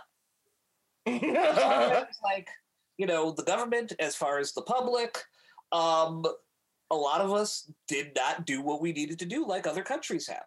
hmm Yeah. Yeah. At the end of the day, that's that's where we're at as far as theaters are concerned. And mm-hmm. if you want to, you know, reevaluate how to keep theaters alive, if you want to see the drive-in option, if that's a possibility, and I know that's going to depend on the infrastructure of yeah. every individual, mar- you know, market, so that may not work. But I'm just like they, they've been hovering around there for a while, but Yeah. But I mean, you know, I'm just spitballing here because I'm just trying to think, well, what can be done? If you, this is going to be the stance where we don't know where we're going to be, like, that was the crazy thing because we didn't know where we were going to be, you know, when this all started by the end of this year. And now looking at the numbers at the end of this year, where are we going to be into 2021? that's uh, I mean, I, I, I'm- I'm assuming that by then there'll at least there'll at least be some some ideas of a some common cultural practices that will start to take root in Mm. some way. I mean, other countries adopt these things, of course, after going through hell, but um I don't know what we're going to adopt in 2021. You know, we- to to to to to, to mm, that would that, that would appease the uh the entertainment industry. Um, Mm. the the absolute need requirement let me say this the mm. requirement that it would take to get to get those theaters and cons and malls and restaurants and everything else back open will require a mandate and everyone is too scared to say it is mandatory to do this this and this until further notice you want to go back out in the street and party? Then guess what, bruh? You need to do this for the next six to eight weeks. Without it, and we will make sure that there are more than one thing that needs to happen here, and nobody wants to say what needs to happen. And it pisses me off because I spend my whole day watching MSNBC, and I'm like, if you don't fucking just say what needs to happen and stop worrying about whether or not you're gonna hurt somebody's fucking feelings. I'm I'm a Gen Xer. I know how to disassociate from people. I don't give a fuck about being outside. I really don't care. I'm a Mhm. latchkey kid. I was a latchkey kid. So I don't care. I know how to do this. My kids are, my sons are like, yeah, whatever. We're not big on people. But I do my stuff and do what I need to do. And people are just kind of lax. But then you're mad when restaurants are closing. Or you're mad when you can't go to the beach. Or you're mad when you can't go to the movies. Because you Like, refuse to do what you're told to do. you, you, you You know, know, um, wanted to have Freakniks during a pandemic. That's all, on you. that's all you gotta do, man. Just hold on. I Why mean, are so many people flying? Maybe because you have airplanes in the air? right? Mhm. I mean, Huh. I mean, Patty Jenkins put out a statement after uh, HBO made the uh, She made, made, made the announcement. Fuck down, man. I mean, just as an example of, of, of of the directors right that now. I mean, well, she she just you know she had to because you know she was you know, uh, faced with the reality that they're pretty much not going to make money on this movie. No, So no. um, you know, she you know just dealing with seeing a director deal with that.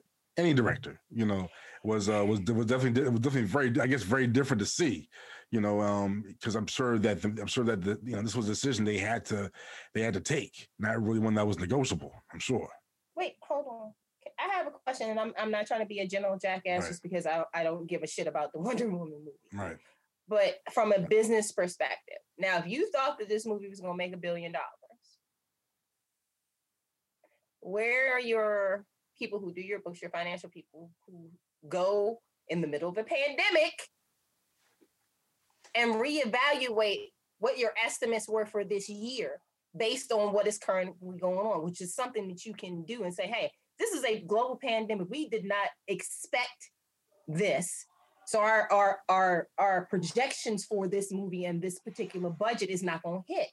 But if we want to make this money back, we'd already put out 250 million dollars worth of damn advertising. And some of it is sitting on the shelf because y'all didn't put out they didn't put out everything they did. Let's be real clear. They haven't put out all the trailers that they did. Mhm. There was more than that because there was a bunch of 30 second clips that they hadn't put out. And I get her, I get her frustration. Please, please don't think that I'm not, I don't, I mean, I mean, get- I it- it's get her hurting all the directors of all these movies, I especially understand. I especially understand. uh the guys with um who was the guys that were tripping the most? Um the guys with the Bond film. Well, oh, you know, man, we talked about that shit, but you know what? that was crazy. Fuck them dudes. That was nuts. Fuck them dudes. That was nuts. Well, okay, Wait, me, which one? Which ones? Uh, Bond- well, anything that goes on with Bond and MGM right now, after the way that after O broke down how MGM decided they wanted all this money up front to, to take Bond onto a streaming service, I don't give a shit what you got to say about, about Bond not getting picked up because that was your own fault. That was your mouth. Yeah, Mhm. they, yeah, yeah. They, they, You should have taken they, a, a you had they a, hit the industry upside the head with a with a hefty price tag. Amazon. Prime would have taken that easily and you would have made, I was surprised make Amazon good money no. off of that because I would have bought it because I Mhm. want to see Bond. I was surprised Mm-hmm. Amazon said no. But you wanted eight million dollars, 80, 800 million 80, dollars up 85 front. million or something. Some shit. 800, 850 million dollars up Yeah. front for me to put on a streaming service where most of the people like people would make me who have prime will probably get it for half price or for free and even if the damn uh download digital download is 40 uh, 30 dollars you still haven't made all your money back from me but instead you wanted to play and now you want to run your mouth about what eh, warner brothers shut up but the thing with Warner Brothers is uh, they're so pressed to make money back that they're not realizing, like I said before, I have HBO Max through my cable company. You're not making a dollar from me when her little movie come out. You're not. Do you think there's some other strategy at play here, Kayode, with releasing all this mm. material like this? No, I mean, there are some people that will definitely go and get and subscribe to HBO Max. It will increase subscriptions, but what Because, else? Like, at least for this year, this year you kind of have to like see where it goes.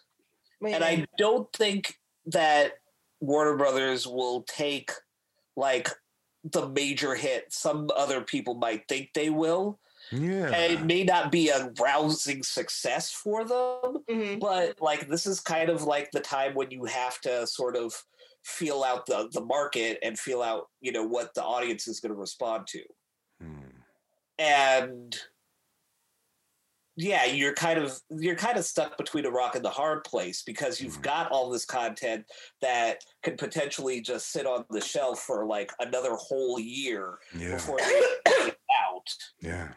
if the theaters, you know, you know, however theaters are able to come back. And even if they do, you're still going to have pretty large pockets of the country that are probably still going to be apprehensive about going back to theaters anyway. So you mm-hmm. have to weigh that into consideration. So it's a pretty much a damned if you do, damned if you don't situation for for Warner Brothers, as far as I'm concerned. But but what's Like- the most logical thing to do? Would it would wouldn't it be better? I mean, weighing the risk of not making all the money you think it's going to make, or letting it sit on the shelf for another year when you think that maybe even if you get theaters back to fifty percent, that you can make mm. some of that money back. Because You- But you know, like I I- said, like I'm saying, I'm at home. I've already paid for it through my cable subscription. Um, see, the I'm, other I'm, draw doesn't come out until March. Um, yeah, I- I'm, I'm wondering Snyder's now, cut doesn't come out until March. So what? Where's you I'm running wonder- Wonder Woman for 30 days and then you got a break of nothing? now, I'm, see, I'm I'm wondering if we're going to be subjected to a whole different level of product placement. Oh, shut up! Oh, God. That's why I'm like, I was like, hey, I'm like, is there? Are we, are we talking to put Wayne's? World, Wayne's World Like- two level like- product placement? Like, like, like, you're, you're, you're like you're releasing, you're releasing, you're releasing products that you invested a minimum, a bare minimum of eighty-five million dollars per. Mhm. The return on investment here per subscription, eyes on the screen. Um, I guess I mean movie movie streams versus the monies versus the music thing is I, I know from experience is different right. Mhm. unless there's something I don't know that's going on behind the scenes between the plat between that platform issuing the stream and the movie studio. Like like like, like how it is with Spotify and the labels. Like, is there Mhm. something else going on here where I'm already just paying how much? What 12.99, 39, 14.99 for uh, for HBO Max? Mm. And I was paying 9.99 for, for Spotify, but I just killed that because I gotta save money. So um, they're not getting, but they're still getting money from streams from me anyway. because there's still not a lot of people that are on HBO Max because that's the other. I mean, that's the other thing. Like, Scale. I think, yeah, like they're still only like at like maybe what 15, 20 million subscribers right now. Really? Mhm. Yeah, Right now? It's not. It's not very many. yeah. Even after that announcement? Um, well, I think there's probably going to be more people that will subscribe like c- closer to when things coming out that they're interested in, Mhm. like Dune, like you know some of the other stuff. Because I feel like I- as far as like big tentpole stuff that Warner Brothers has, yeah, you've got Wonder Woman, they've got Suicide Squad. Kong versus Godzilla, Um, and they have Dune. On a smaller scale, yeah, you have stuff like Mortal Kombat and shit like that, but that's still sort of like mid range. And I still feel like even if you put um like even if you put Mortal Kombat out in theaters, like even if COVID didn't happen and they were able to release it as is, I still don't see that making more than say even like regardless of the quality, like regardless of quality, I my best estimate for how much that movie would have made worldwide was probably close to like maybe 300 350 million. I do not see that being like you know doing like Marvel Star Wars money. Mm, no, there, there, there, But there's, is it- there's brand fatigue there. but is that for that particular property a bad amount of money based No, on not what at we've all. had what we've had from before? No, no, not at all. If they were to make that kind of money, that would definitely be counted as a win. And I don't know like how big the budget is for this, but I Mhm. again I don't see it being that large that they would need So- to make You So know. the- say a billion. so- right, right, right. So movies like Mortal Kombat could be almost a loss leader for this streaming, Um, I think whereas the Oh. whereas whereas the ten poles or may have some slightly altered ways of being marketed that can be monetized.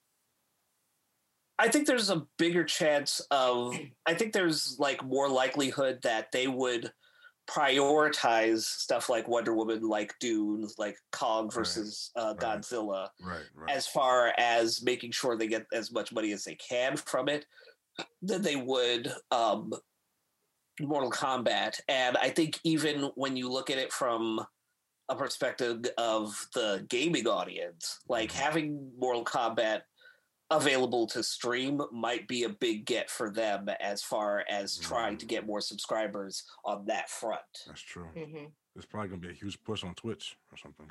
Yeah, mm, Huge push think on about Twitch. that. yeah, Like that's true. connecting Twitch with this movie, that's that that can definitely lead to other. I don't know if it could lead to other streams of revenue, but as far Mm. as just like marketing it, hmm that that could be a big get. 'Cause That's I'm just, I'm, I'm just thinking about the executives at, at Warner Brothers looking at H, the HBO Max guys like, okay, where's the money? you, you, you want us to drop all this shit on there? Where's the money? Because like I, I'm already telling Jenkins she's not getting paid. I'm already telling Pattinson he's not getting paid. I'm already telling. Oh, Jenkins! Oh, Jenkins and Gadot got paid. I mean, I mean, you know, the back end. You Yeah, No, no, like you said, there is no back. End. They got their point. there's no back end, but they they definitely got some bonuses. Oh yeah. Oh yeah, they had to to to. Um, I think they're they're- live. Oh, I did hear a rumor about that. That that that they that, got paid. that, that They got- WB is issuing bonuses, or there's Yeah. a there's a union pushing for more bonuses Mhm. for the Mhm. crews and the uh and, and all the uh the production crews and the staff for all the and movies. as other and as the other films start to like get closer to rolling out i'm suspecting that they might have to work out deals for all those directors and executives too Oh, absolutely. Everybody, her, Patty Jenkins and Gal Gadot both got paid a little extra to go out and promote this being put Yeah. on on, Yeah. on HBO Yeah, Max. yeah, gals they all over the place. they were not happy about it. They were not happy, and I get it that you your work was made for the big screen. You gonna give it away Mhm. for free? You gonna give away for free, bruh? Really?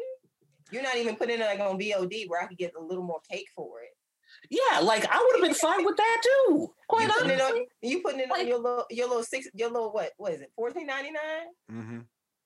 your little fourteen ninety nine streaming service are you crazy yeah people may not have nah wanted thirty dollars for Mulan, but like if you had like a reasonable price point for you know these joints where it's like okay fifteen ninety nine, yeah, so eh, I'll pay that we're paid for that. that's easy here Like universe, like and that's the thing. Like universe, I feel like as much as we talk about Warner Brothers, as much as we talk about Disney, people are are sleeping on Universal because Universal was the one when the pandemic began and said, okay, we're going to be doing our early features for all these movies, make them available on Amazon for like, you know, 20 bucks, 15, 20 bucks each. Like, no one expected Trolls World Tour to make Oh my god, they cleaned up. on Cleaned up. streaming. Mhm. Cleaned up. yeah Mhm. Like, if you do that, if you do up. that with Fast, if you do that with Fast Nine, I would watch that on an you're going to endless loop money. I would watch that on an endless loop You know okay? what? on an But- but- but- endless loop But you know what? HBO must have just wanted to undercut everybody by doing the unexpected. Like they probably expected to their Yeah, subscribers to pay extra. So guess what, guys? We're not going to ask you more for more, but they're going to have to cut, like you said, they're going to have to cut those deals and probably go into the red to push HBO Max into 2022. I mean that that's a risk they got to take. Yeah. That's that's just the landscape right now, and we'll see whether or not it pays off for them or bites them in the ass. I'm. I don't think it's going to end up biting them in the ass. I think they still have. I still think, as much as everyone tries to pit Disney versus Warner Brothers as Mhm. far as Mhm. like IP and everything like Yeah. that, I still feel like, like yes, even with AT and T owning them and everything, you still have a lot. Like both of them still have a lot of content that is going to be marketable, like for the next couple of years that they can still make money off of. Like mm. they're they're not going to, you know, even if you know even with like Disney just sort of like front loading with just IP nostalgia fan service for Mhm. everybody, Oh, and that's what's going to make their money. And that's still you know, that's its own little quagmire, but you still have like a lot of people that don't think in those terms. Like there's so much that happens outside of the world of Twitter and Facebook and the internet in general Yeah. that some people in fandom don't acknowledge.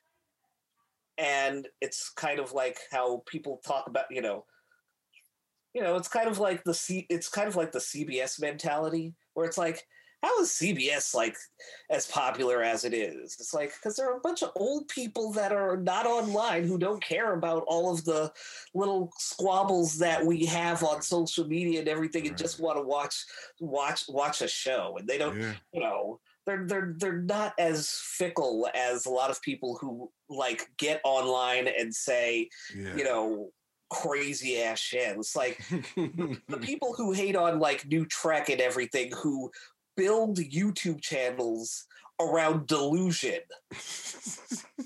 These These people are delusional. Yeah. Everyone who's like, "Oh, Star Trek Discovery, that's not even going to last a season." Now they're about to film season four. I- Everyone on, on lower decks and complained about it, copying Rick and Morty and all sorts of stuff. Mind you, well, the creator is someone who wrote from Rick and Rick and Morty. Right. Oh, so duh. Wonder why it has the same aesthetic.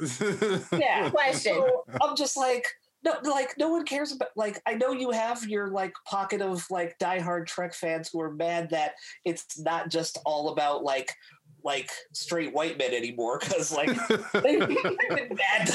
They they they are mad. Like How do you feel about Discovery? about yeah, like especially this past season of Discovery, they were like that was almost like a mandate. They were like, um, no straight white man is going to take priority in any of Man, look, I, I, do, uh, do you fuck with the show? Oh, I, I fuck with everything. Like I wrote an article about um, lower decks because for as much screwball comedy as it is, Mhm.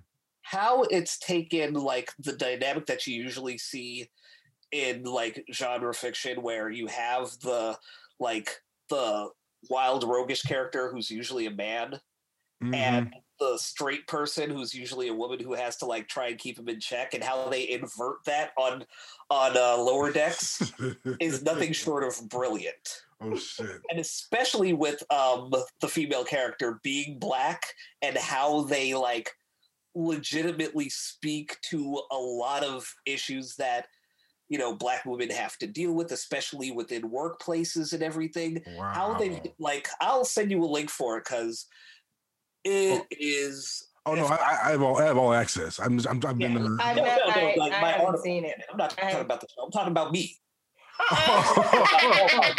Oh, oh no, no, yeah. Please send me the link. Send the link right away in the chat. You, was, you thought you was going to invite me on your show, and I wasn't going to try to promote my product, my brand name that I guaranteed, like Denzel in in American Gangster. My apologies, sir. My apologies. My apologies. Of course, we are all businessmen here. I have a question. I have a question. Read my shit. Okay. Okay, I have a question. So Yes, yes, yes. back into the making money with the studios when we were originally talking about MGM and No Time to Die. What do you think is going to happen with that? Because at this point, nobody's touching. Nobody's a taker. What it, what do they do with that? And how much do they stand to lose if they can't get it out in the next? Oh, yeah, because they're crying about, oh, we may go bankrupt if this if this deal doesn't go through. Which I'm still trying to Yeah. figure out how is your studio bankrupt over that one movie? I mean, what? They've been screaming bankruptcy. I mean, did the Universal transition already happen? Because Universal's supposed to be like taken over for a distributed bond from here on out. That might be a recent development. Let me look. Wait, Universal uh, was supposed to when, when was that? MGM? When, when was that news? Because we were talking about this news two weeks ago. Mm. Yeah. I feel like that's been a thing for that's been a thing in the works for months, and I'm For pretty months? sure like Well, so Even then or No Time to Die, like Universal's logo is on that shit. something there's something weird's going on. Something weird's going on with MGM. I mean, It's because they have been going around trying to shop this movie. Oh. Like Universal that's- can't that's handle it. all MGM has. That's all MGM has to keep it alive was Bond. Then what? Then what? Then what is Universal not not doing here? Well, why are they crying? Why are they crying for a? Why are they crying for a distributor? Oh, yeah, this, yeah, this is. Yeah, I mean, this- it may be is- something between them and Eon that like still needs to be hashed out. I don't know. Mm. Universal supposed to is supposed to distribute distribute Bond internationally. MGM is supposed to inter, is supposed to distribute it here. Oh, okay. Oh, okay. so this is a, so this is a domestic But issue. this is but this is this is the only this is an old statement, and that's the only one I can seem to find. About Okay, it. So okay. this might be this might be a domestic issue. Oh, I mean that's I mean that's something to consider because yeah, like if it's a s- if it's a situation where Universal's getting all that international money, that's and there's nothing. oh man, Oh. they're, they're- they're- they're like oh, they're, messy then. they're basically telling MGM like tough nuts, like like, Okay. like, like, says- really? Okay, wait, wait, Miss Lawrence, Miss Lawrence, It, it says on May 23rd, um, May 23rd, 2018, it was confirmed that Universal won the rights to internationally distribute Bond 25, with MGM releasing the film in the United States in partnership with uh, Honor Annapurna. Annapurna. Oh, Annapurna. Yeah, that's Yeah. the last thing that it says. So it's Yeah, still. and- so it and- seems and- like and- it's, so it seems the- like MGM. Yeah, I- that whole honor and then that whole honor thing had people skeptic like what the hell if you try to look it up you're like who the hell is that This this is this is basically a too many cooks uh, situation. Then But why did they split it up like that? What does MGM not have rights to distribute internationally, or No, can they they- not no, afford don't. to internationally? They don't. I mean, what is it? I don't know. Are they only an American based or North American based company? Because how are you gonna flex if you ain't distributing out of local? Like, what the fuck, dude? You gonna flex with It- it people in the sound like- United it- it States sounds like it sounds like universal doesn't when you can't when you can't distribute this shit outside? Because if you could Mhm. distribute internationally, this wouldn't be a problem. no it sounds like universal doesn't care this is weird I'm so confused. So what do they do? So do they just sit on it, or do they have to bring their price down and suck it up? I would I would say bring the price down and suck it up at this point. But how much? Because they're gonna lose money regardless, and face. I mean, They're gonna they, they gonna mean, lose money and face because they're they gonna have on to Amazon grovel. Prime I'm, I'll watch it you know I mean, I'm gonna watch it, but again, the it. only thing I said is if you put it on there for streaming, when everything goes back to normal, put that shit in the theater again. I want to see it on the big screen too. I will But- pay because I paid to see movies more than once. but but but but, I but, but like Eddie said you know the, the projections on on on you know even if sixty percent of the population gets vaccinated you know there's still no guarantee of uh Yeah, like, of, uh, like, this, is- wow. like this this is fucked up shit for a lot of people. yeah, and I feel bad, yes. but it's Uh, and it's yeah, it sucks because like I love going to a movie theater, but I Me tell you what, I have not missed it this past year. I think the last movie I saw in the theater was Bloodshot, which is my only like my only shame. It's like, damn, I couldn't have I couldn't have my like swan song for theaters to be some fire. Man, well, no, I, I, I'll give myself that. Me and my wife, we saw The Invisible Woman. That was the last movie we saw before. Invisible Man. that And was- man, was- oh, Invisible Man. I'm sorry, I had, but I gotta say it because that's the sequel. That's what I want the sequel to be. Uh, Yeah. But uh, that was the last great movie we I saw. in the can't theater. remember Couldn't do what anything. Woman was Bloodshot. Oh, I man. don't remember what the last thing was that me and the boys saw. Uh, Let me check. But I don't. Like I said, I'll pay for, if you But- want me to charge me fifteen dollars for you. yeah, I mean, I'm- I'm movie. I'll but- do it but on video I- on I- demand. I I, just have keep- no problem with that. That's why you know when HBO made it clear that they're not going to charge me extra to watch all these movies with my wife and my niece and nephew. I'm like, okay, because I because I, already paid. I, the only reason why I paid for Mulan is because I have a six year old niece that I can't say Yeah. no to. I, I if I say if I say no to her, I'm, I'm I know that I'm going to be. You know, just an awful person. So, I, so I, but uh, but- case but but seeing all this, all this for basically for free. Well, not free, but I'm yeah, sorry. because even in the case of, I think even in the case of like the stream the same day as theaters thing that they're trying to work out with all of their 2021 films, I think that's Right, like, right, right. the Yeah, they- they're gonna they're gonna they're gonna uh, release Oh, interna- they're gonna release internationally also at the same day, right? Well, tragically, we saw the rise of Skywalker last. the what? Rise of Skywalker. the ending of the story, the closure. yeah, that was the last thing me and the boys saw. The, the- the- the rousing conclusion. the rousing conclusion. Yeah, that was a big fucking chapter. disappointment. That was a big fucking disappointment. the end. the end of us all. Oh my god. Okay. But, well, you know, speaking, yes. speaking of the end, let's finally Okay. get around to uh to uh, uh, uh probably some of the best television we're watching all year since last year. Yeah. Um, I've been itching to talk about this since Friday, um, and in spite of what Disney, mm, you know, is going to, what I'm going to be dubbing forever, until they have nothing else to release, I'm gonna keep calling it the Disney Avalanche uh-uh. because it's just gonna keep coming. Like the release dates, it's gonna be horrible. But in between all this, The Mandalorian um, has definitely set the bar for me um, um, in terms of uh, what I'm expecting from Disney going forward. All 25 of these properties, and um, I'm just saying, The if finale? gonna like giving us all this Star Wars stuff, where's uh, Space Boston Billy? Because I need that. I need fucking Star Wars, guy. Man, look, look. You know what? You, just because you said that, you know they're listening. So it's probably it's, they're probably being directed for it right now. They're probably being directed for it right now. Not on that one. Swear to God. A full ten episode order is on deck just for you. You know, in the next five minutes. Watch. So I mean, I, I got I got to ask you guys. and that's the crazy thing because like people talk like i know everyone like again was like going nuts at the end of the finale Right, right, right, right, mandalorian right, right. past this, this past friday and Right, everything and right. i just think about all of the moments in that in in this past season where like you know bill burr's like that episode with bill burr that like that that was what hit me when he was sitting there with that with that with that uh, imperial officer talking Yeah. about that massacre or whatever Yeah, was that was like, that was that, that was some real shit. that that was some strong acting from my dude there. Yeah, Bill, yo, Bill Burr. I've been a fan of his for a long time. Yeah. And then um I know there were some people that like obviously got mad about, you know, uh Grogu eating the frog uh, eggs and everything like that. Right. Um, my, my boy needed the I- switch.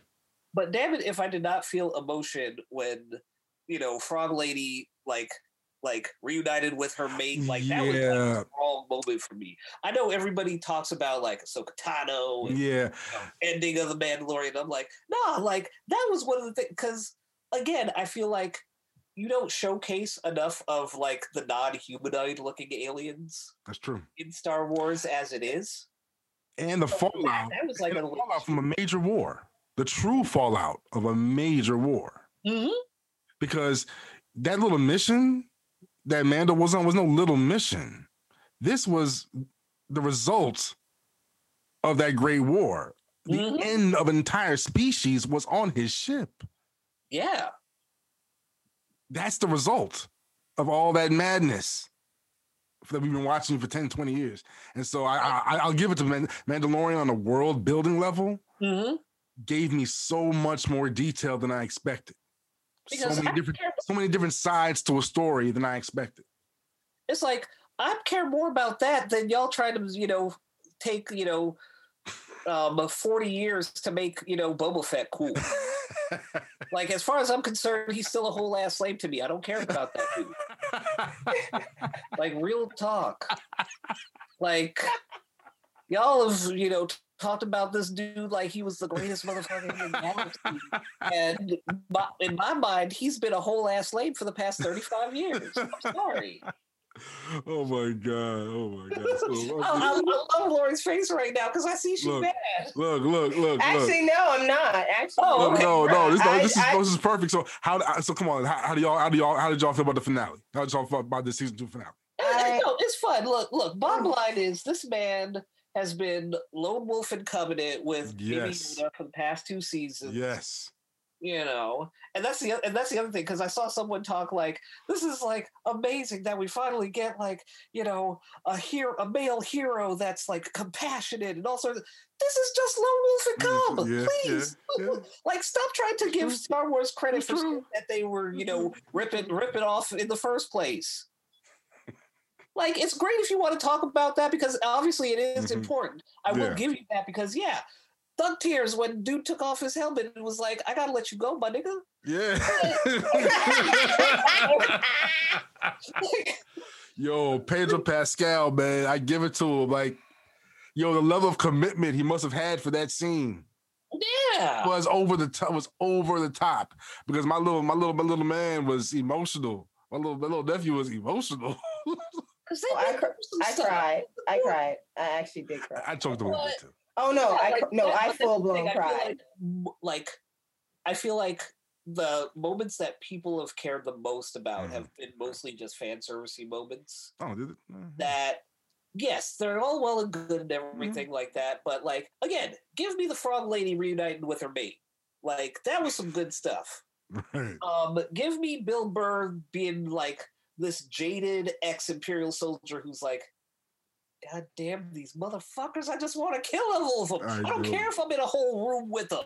Like that's Yo, what that I- that in that episode, like when he walked, it's the moment he walked into that bunk. I was like, man, is he gonna fuck this up? Is he gonna get emotional? I, I can see why he. I can see why he'll get emotional though. that was? That was him going King Schultz um, uh, in uh, Django Unchained. He's like, I couldn't help myself. Sorry. I mean, you know, When You you're know, the, around the uh, enemy that much and they're just like reveling in their dickishness, and you know you're on mission, but you, at the same time you're like, nah, I just need to kill this motherfucker. I'm sorry, Mando. I gotta kill this nigga. yo, but can we give some credit to Mr. Esposito here? I mean, Giancarlo, as Look, look, G- Giancarlo Esposito playing villains on TV between this and the boys, where this man said, What, you expect me to just lash out every time I don't get my way? That is a white man's privilege. That was better than anything he did on The Mandalorian. That's, but if that line, yeah, that line was that moment priceless. doesn't top anything he did in The Mandalorian, I'm going to slap you in the mouth and call you a whore. wow. No, I mean, I, I, I'm inclined to agree. I'm inclined to agree. You know, they, you know, what they, uh, what they, uh, Shut up. I'm Shut trying up. to agree. But uh, you know what he uh, what he what he pulled off here and what they uh how, how they made his character fit um into all of this, and yet uh he's not going away clearly because you know Mm. money. Um, He tried to go out like a bitch, too. I was like, he did. That's right. he- Slap that gun out of that phaser out of his hand. You don't get off light. That's that's a, the no, because his home look, they're all willing to take them secrets to their death. That's some um that's some uh uh what's my show? uh La Femme Nikita level shit. Madeline Madeline bit that bit that side nine cat was like, fuck you, you ain't getting shit from me. I was like, no. Man, I, so I understood when he when he figured out that he couldn't take them out and he knew the home skillet was coming, he's like, Nope, fuck that. now, Man. now, now, does does does, does, does everyone think that Bo that Bo Katan just said fuck it? Because damn it, if La Femme Nikita, that USA version, My man, show. It's my That was- show. That my yeah. show. You Now even wait, my country to thank for that, by the way. Oh yes, I know. I love that show. Yeah. of course, of course, of course. All the way. Canada did everything. And I was like, wherever this magical place is, I need to go there because wow, I need to get into espionage. Jesus Christ. Uh, it's crazy because that joint was on the USA Network here. yes, it was. And in my DVD collection, as a matter of fact, all five seasons, don't play with me along with Alias. Don't play. does everyone I think like- Bo? Does everyone think Bo Katan should have said fuck it and took the sword, that took the saber? No, it's about honor. Ugh, It's about honor. going out like a G and not letting anybody, you know, Test it- you. And don't know. She don't want nobody testing her when they say, How did you get that? Okay. I got it in combat. So Okay. you want to step? I You mean, for a trying to take minute, I, for a minute, I thought, I thought my man, you know, Din Djarin was gonna be like, "Look, man, nobody has to know. Even the people in this room, nobody has to know. Just take." the But she thing." would know. But she would know. But she. I know, I know, I know. I, I just wondered how other people might have felt because I thought that, yeah, clearly it's a political play. I don't know what's in there. It's a, she, she, she, she needs people to see her win the saber. You know what I'm saying? It's a political thing. You know what I'm saying? Mhm. It's, it's, a, it's, a, it's a political play. Yeah. But Mandalorian was just like, no, just take it. Just I don't want it. It's like, he really Like, doesn't want nah, buddy. it. Yeah, But you yeah, You're the guy. this is this is Conan shit right now. You know, he really doesn't want to have the fighter. See, That's see, that's what I want to see for season three. what? That fight. If you want, if you want to go off of some some Conan or or Riddick at the end of Chronicles of Riddick shit, that's what you could do. Like, because I mean, this is like this is the thing. Like, I feel like season three has to be a like a soft reboot for the whole show. Hmm. like just from a standpoint of yeah like oh yeah we advertise this as a show about this dude just like you know in a space western set doing all sorts of you know Mhm. outlaw type shit and everything and then it turned into all right this man's got to babysit this adorable baby yoda jedi who don't know what to do half the time Mhm. but you know now we're past that point Yeah, it's Like, gonna be it's gonna be interesting to see what what kind of happens to dynamic mandalorian now because that Yeah. was half of the appeal of that it show was. It really was. I mean, there's been you know there's been some speculation that um Grogu um will not be completely removed from season three, but um it's hard not to think that the focus will not be on Mandalore in season three. It- it- It's it- hard it- not to think that will not be at least half the focus for season three. It's Mandalore itself. you know, you're probably you're you know, as much as we've seen, you know, uh Pedro Pascal with his mask off around gangs of people, it's Mhm. probably going to be even more so now. It's like he's going to have to reevaluate his whole faith, Yeah. I mean, which I think be- is which I think would be a great um, dynamic to take it in. see the You know, as much as yeah, as cool as it was to just have like a character, because again, it's kind of like the whole Judge Dredd thing with you know Stallone versus his Karl Urban. and Mhm. whatnot. Karl Urban's was Never came across superior. helmet. And then, but this, it's like he's had to be challenged so much, especially in season two, as far as you know what his role is as a Mandalorian versus how the galaxy is. see that's Right. the thing. Like the, the, the Like, most the interesting. galaxy's not going to care about your your your faith or whatever. Like people's lives are on the line here. You're gonna have to do shit that's gonna have to go against that. That's why, like, when he he's eventually he's going to reconnect with those co- with that covert with those coverts, Mhm. and these coverts are going to have to meet. It's going to the meeting between those coverts and Bo Katan and the rest of it is going to be very interesting. Mhm. You know, So, uh, that's why I like it's hard not to think of season three as a being very Mandalore focused. I mean, alongside this other, you know, I mean the other. Well, I think they're going to follow through with this whole uh, Moff Gideon trial thing in the uh, Rangers of the Republic, I believe. Hmm. No, Well, I- like any anything that just anything that's a chance to do something different, where you're not just like calling back to like stuff that was in the Clone Wars or Rebels, and yeah, it's like yes, that's great for the people that watch that, but like for me, like I ain't watching none of that shit. yeah. Uh, What, what I have think? Disney Plus. I don't know if I'm gonna go back and watch any of that shit either. Well, what about the stuff they're going to be setting in this uh, in this new era? Well, not so new era, but an old era, the High Republic. Have you heard about that? Um, yeah. Uh, again, Two hundred like, years before. I'll see. I'll see what happens with it. You know. Um, I know. I I know you said you're hyped for Obi Wan, but again, like Mhm. I know how that story ends, though. Like, especially if yeah, so do I, Vader- but especially if you're bringing Vader into it too. Like, I want to have to see Vader in an Obi Wan series. well, I mean, especially since I've been reading a Vader comic for the past year and a half that I've been addicted to. Um, you Yeah, they gotta. con- the- gotta have, you seen, have- have you seen? Have you seen that comic? I, I I I haven't read comics in general in a while. Oh, if you, Like, if it's you- it was just tough and expensive to keep up with. Yeah, I feel you. I feel you. I feel you. But and like even when I was keeping up with it, I wasn't reading a lot of shit I was buying. So like I went I went through that period for about two or three years where I was just buying shit and it was just collecting dust in my room. I Like, am in the middle of that now. Yeah, of.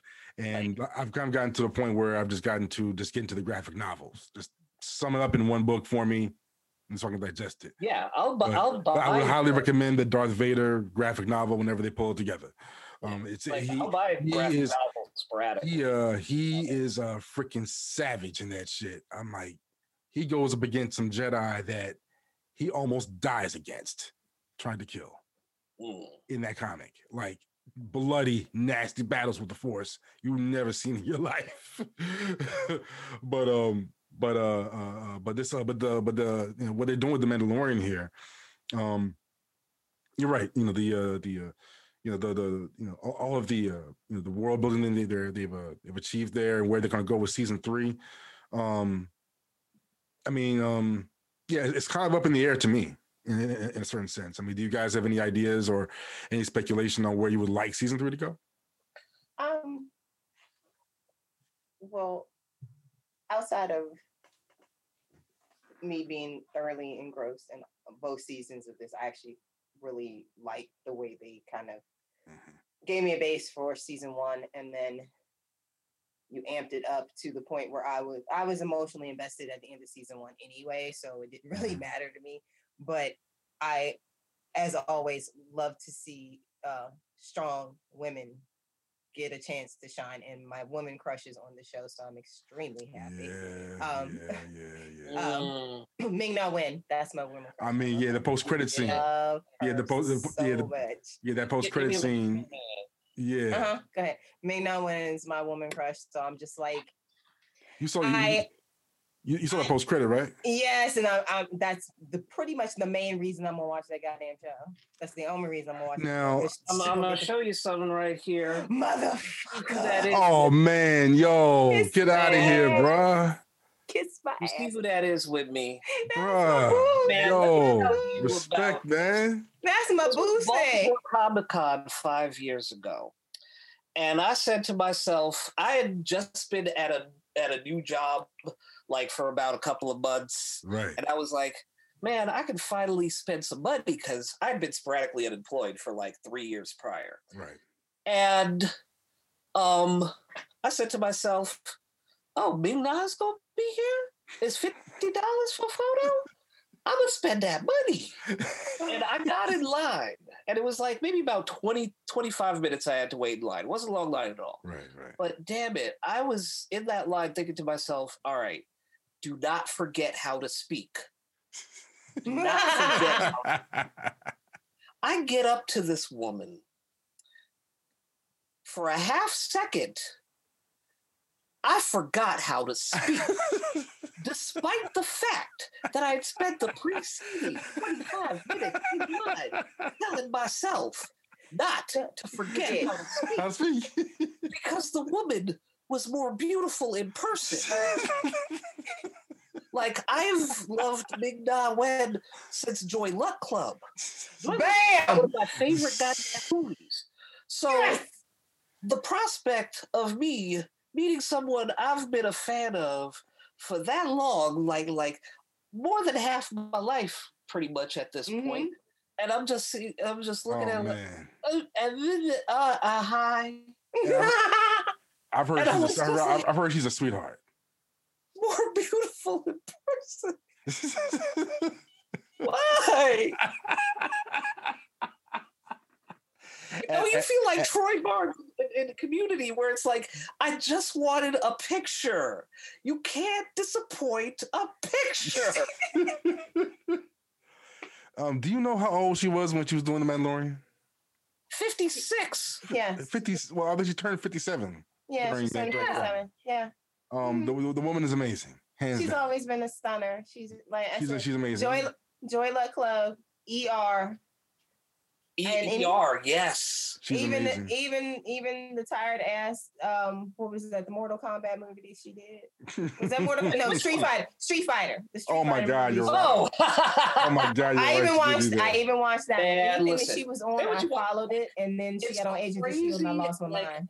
for this film to have like such a cult following and then like years later you hear all of like what a mess it was to film Yeah. that was a mess to that was a messy ass production yeah. when you when you have to hire someone to babysit your star because you're afraid he'll get coke and even the babysitter has a coke habit too and Yeah. is enabling him he's like wait they're paying me $10000 a day to make sure um uh van damme doesn't do coke van Oh my damme's God. $15000 a day to do coke with him i'm doing that coke Right. Ooh. Yeah. I He was remember- yeah, yeah, he was a I- hot mess on a hot Yeah. me- oof. Yo, the stories about that production were uh, were were were epic. Yeah, there's some behind the kylie minogue was smashing Jesus. Yeah, it was a lot. It was a lot. Oh. And it was just like But, really you know, but you know what? Raul Julia, he put it down for the culture. Yeah, yeah. yeah. What a Like, the- uh, the- a, a consummate professional. I, I Right. like, I, yes, I'm dying of cancer, but my kids need to see me be a G. right. Yep. Exactly. That's basically, what he said, and you have to give credit to that man. Hell yes. Exactly. Always. That man said, "Yeah, I, yeah, like, let's just re- rearrange the schedule so I can do all my own stunts because." I, I, I need them to know that I'm that it's all me. Right. in that rig. Let me fly and you know do do a flying punch at Van Damme. Let them know that it's all me. It's gonna Mhm. be my legacy. Exactly. It's gonna be the thing people remember me. And for. that's and that's what people Gomez and that's the and Bison. right. And I'm, exactly. and I'm good with that.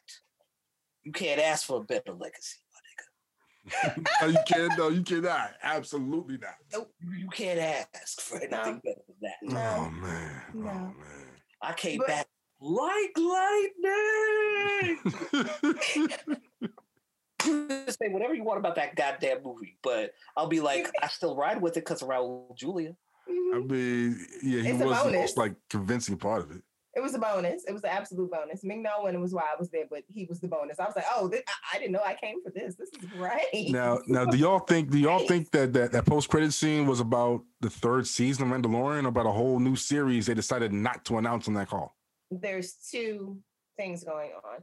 Season three of The Mandalorian will air in December. 2021, like this They're, one. they're- they're pretty consistent with that shit. And Boba Fett is a side story. It's a side Okay. thing. And it's I think it's Yeah, like a 'cause- mini. 'cause It's some a people mini. like- it's a mini series kind of. Yeah, of. some people are like, so wait, is this going to be about you know Boba Fett? Don't give that lame his whole, own whole last show with the prospect of it lasting multiple seasons. I don't want to see that.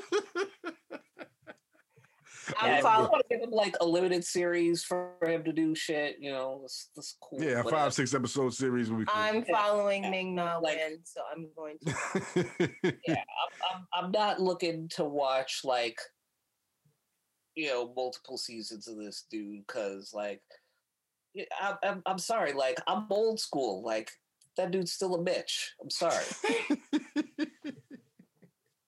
I mean, there's probably gonna be a whole episode on how he got away from that Sarlacc. So I mean, I mean, there has to be, of course. they, they got to explain that. They got to explain man that shit. Tried to like do, tried to finesse some shit, and then got like knocked off by some random dude. He didn't even like, he didn't even have a chance to have like an honorable, you know, fade. Someone just faded him by accident, and he fell off. Like, come on. Like, I mean, yeah, that. I mean, you- yeah, you- yeah, you saw yeah. the joint I posted with um someone commentating like the intro to the Green Ranger on Power Rangers. I think I remember that shit. where, where where they were where they just like went through just how disrespectful Green Ranger was to the Power Rangers, where he said, "Man, he jumped up to the top of the Megazord in one jump. Like he didn't climb up that shit or anything. He just jumped from ground to the head. Came in there, started beating everybody ass. Oh, that shit! I remember that shit. I remember that shit. That shit was hilarious. just just how how he bitch slapped the Pink Ranger. I know. How'd you get away with that in the nineties? Oh Like they had to do the instant replay so you could see the wind up of this man's arm when he just slapped. the shit out of Pink Ranger. Slaps the shit out of uh, two women in the joint. That's that's been, well. Well, you got to remember that they're showing the old footage from the Sentai shows that they brought over from Japan, Yeah, where yeah. the Yellow Ranger was a dude. Oh, oh, Yeah. oh, okay. Yellow Ranger was a dude in the original version of that. yeah. They're Mhm. looking for well, they're looking forward to making a lot of money with this new reboot. But yeah, yeah, but um, yeah, Kids are a little more savvy these days. I don't know if you need. they, to they, they, they like they they made sure like they made sure Boba Fett had a disrespectful death. They didn't even they didn't even try to like have him go out like a G. They said, "All right, I'm about to do something cool." Some random guard just knocks him off the platform and he falls into the sunlight. Fuck out of here. I mean, I, well, I mean, hey, the episode where they break that down, I mean, it better be, it, it better be, uh, better be very slick. It better be very slick. However, I, maybe, maybe it's where he got those scars from on his face. It has to be because he was fucked up. I, I, I don't know, man. I don't know. I was just. Ugh. I Aren't glad you invited me to be on your illustrious program. yes. Yes. Thank you, sir. Thank you. Thank you Um, very much. I think that I, I the last episode was actually I take that back. The last three episodes. Four, when did Ahsoka show? Five or six? Five? Yeah, the last three episodes were right up there with some of the best stuff that I've seen in a minute.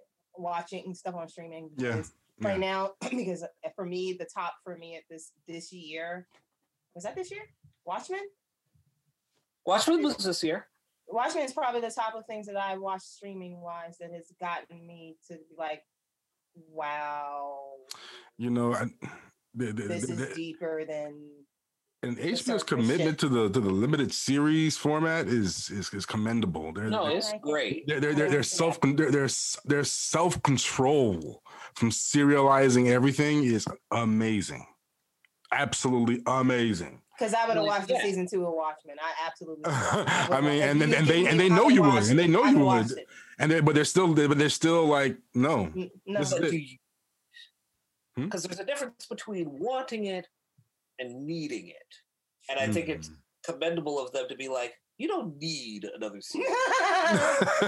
You're right. How you gonna tell me what I need? Damn it! Let me put it out. Let me see. Nah, nah, no, because th- no, because then what's gonna happen is it's not gonna live up to the first season. Y'all gonna be bad. Y'all gonna be on this. Excuse me.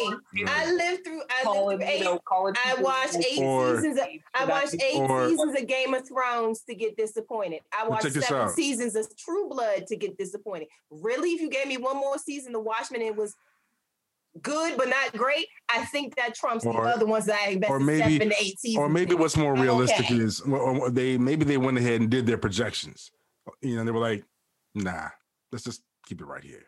You know, I mean, Yeah, because now what you have here is that perfect one season series that Yes, did this is true. everything it needed to do in the context of the characters that you set up. yeah, this is true. You ain't got to do more. and and and This like and I just want more. from a from a business standpoint, you know, when you put a product in that particular classification, is there opportunities for legacy monetization as time goes on, anniversaries, There always, there things like that? There, there always is because Lord knows as much stuff as we reboot and you know make continuation series of, Right. and some of it works, some of it doesn't. Mhm. Um, and you can always kind of take the standpoint of never say never. yeah. Yeah. You kind of have to, especially when you've seen what you know the industry is capable of as far as saying, yo, and this is what this is goes to like when people say things like who asked for this or nobody asked for this. I say and lot. I just think that's kind of I, I I've got I've gotten to the point where I feel like saying that is disrespectful. Hmm. On a certain level, I feel like that's disrespectful because you Mhm. never know what's going to hit. Because I remember when nobody asked for Batman Beyond, and after that first season was over, everyone was like, "I need more of this shit." And people are still begging for the live action to this day. By the end of that first season of that show, True, true, true, don't come to me talking about nobody asked for this reboot of from the '80s or whatever. It's Right. like never say never. Yeah. Oh no, I, I I agree with that. I just you know I look at certain things. I'm just like, mm. like you said, certain ones, certain things that they're trying to reboot or revamp. It's like these are those are perfect in the time capsule in which they were made. Some of that's not going to translate. Well- you try and update it, it's going to be crazy, and people will be Look. like, "Why did you do that?" Look, look, all I know is I didn't know I needed a Doom Patrol show. I didn't know I needed that. I had Sure. no idea that there was an area in my soul um, for a metallic man and uh, a woman with 25 different mutant personalities. I didn't know I had Well, it's like the capacity for that much love, you know? Um, yeah, I mean, Doom Patrol definitely surprised me, and it wasn't even like a situation where it was like who asked for Doom Patrol. It was just a situation of me kind of looking at it from a standpoint of, wow, they're doing a Doom Patrol series. I, Like, I I- s- I like- said that first. Yeah. because I feel like one of the things that I differentiate between like Marvel and DC as far as like the properties that they're coming up with, like you can talk as much flack as you want about you know DC, but like for them to like kind of take the risks that they're taking with a show like Doom Patrol and even to an extent Swamp Thing, even though Oh, they you I know, know. there They- was so they- much they should they should have bet on that one. I'm sorry. I love the what show, was but the, they what was the they- real they- issue with the show? What was Money. the real issue? money. um money they weren't they weren't getting the um tax breaks that they were promised from the Mm. state yeah, 'cause Louis, Louis, Louisiana, like- right? yeah Louisiana sucks anyway. So yeah so, like that that that was that was like basically louisiana reneging on the deal and warner brothers being like well fuck it So they couldn't finish the show, they couldn't continue. or they couldn't. They finished the first season, correct? they finished the That- first that- season Okay, that, that okay, was all the let money. me- Let me throw my logic out there. You finish the Okay. first season, you put the season out as planned, and you negotiate to move your fucking thing to somewhere else. Like, oh my God, Atlanta? Jesus Christ. Why would I you mean, cut a whole look, show? I- Because I, I know, I know Tyler Perry would have been like, "Come on." because Louisiana reneged on it doesn't mean that you cut a whole series. You say, okay, fuck y'all, we won't work with you no more. And we're gonna tell everybody else that deals with you not to fuck with you because y'all don't know how to handle shit. And we're gonna take, we're gonna run it on a thing like we were supposed to, and let the people who wanted to see it see it. And then you can judge from there. And to be fair, but to be fair, you- we don't know. We don't know if they had tried to go that avenue and may have failed. But you still cut a whole show without even giving it a I chance no, to I know. air. It- it- no, it is And Swamp, frustrating. and Swamp Thing I- I had Swamp Thing had a lot of problems. Yeah. It, it- it's tough because, like, when I finally watched the show, I was like, "Yo, this shit is legit. This It's is like pretty good. this was some body, great body, Body horror shit. I mean, yeah, I, I, my my my my, I, I got some uh some uh, some I got a little some goosebumps in that joint, man. It was Like the o- like the only major criticism I had about that show was Will Patton's hairpiece.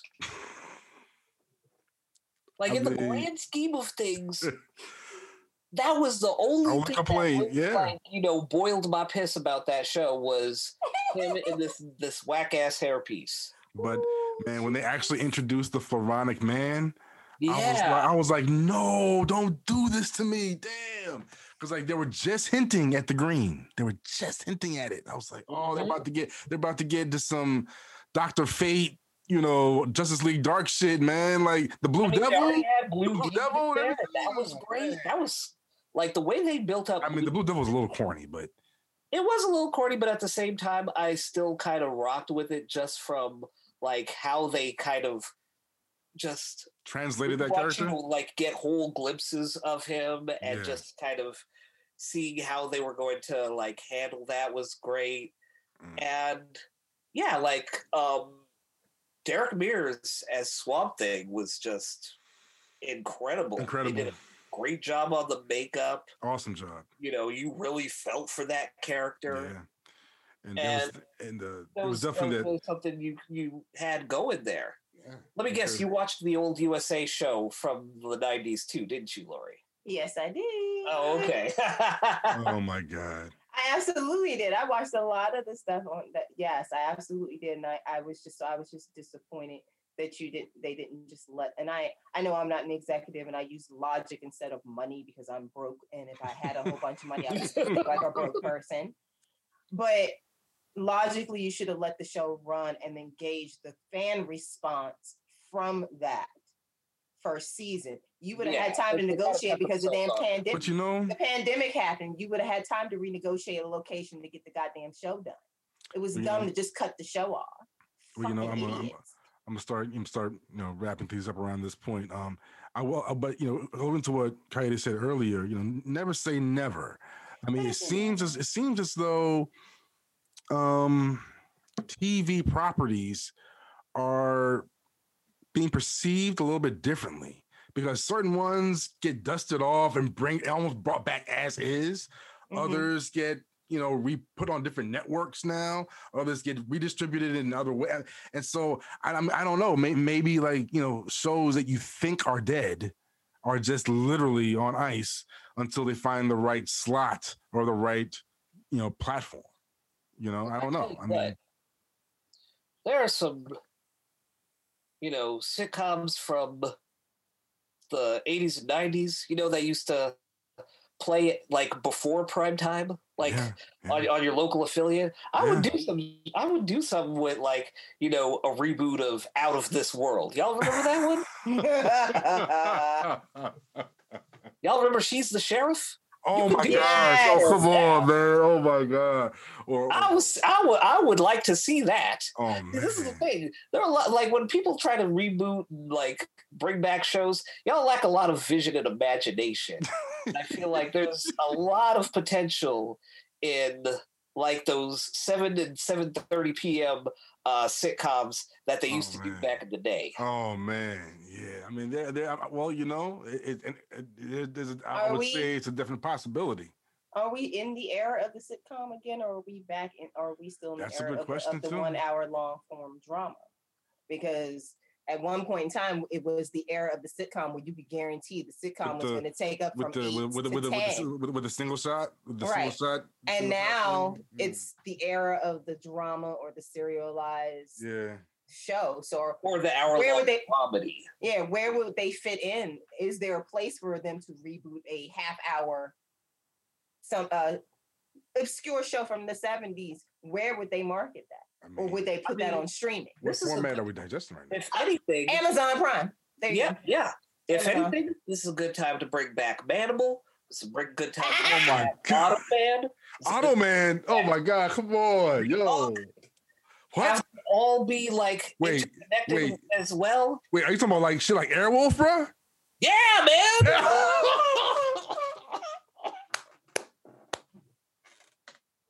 Hardcastle and McCormick with the same car? Yeah. Oh fuck that! I want Remington Steele back then. Shit. real talk. Real talk. I am legitimately surprised that they never made a movie out of Remington Steele. I know. You uh, know, know. you, you, you know, know. good. You, you you make that's a good point. That's, I mean, I well, know. actually, there, there, there were definitely. Well, you know, they tried. They tried some. Well, CW was trying reboots of Dallas.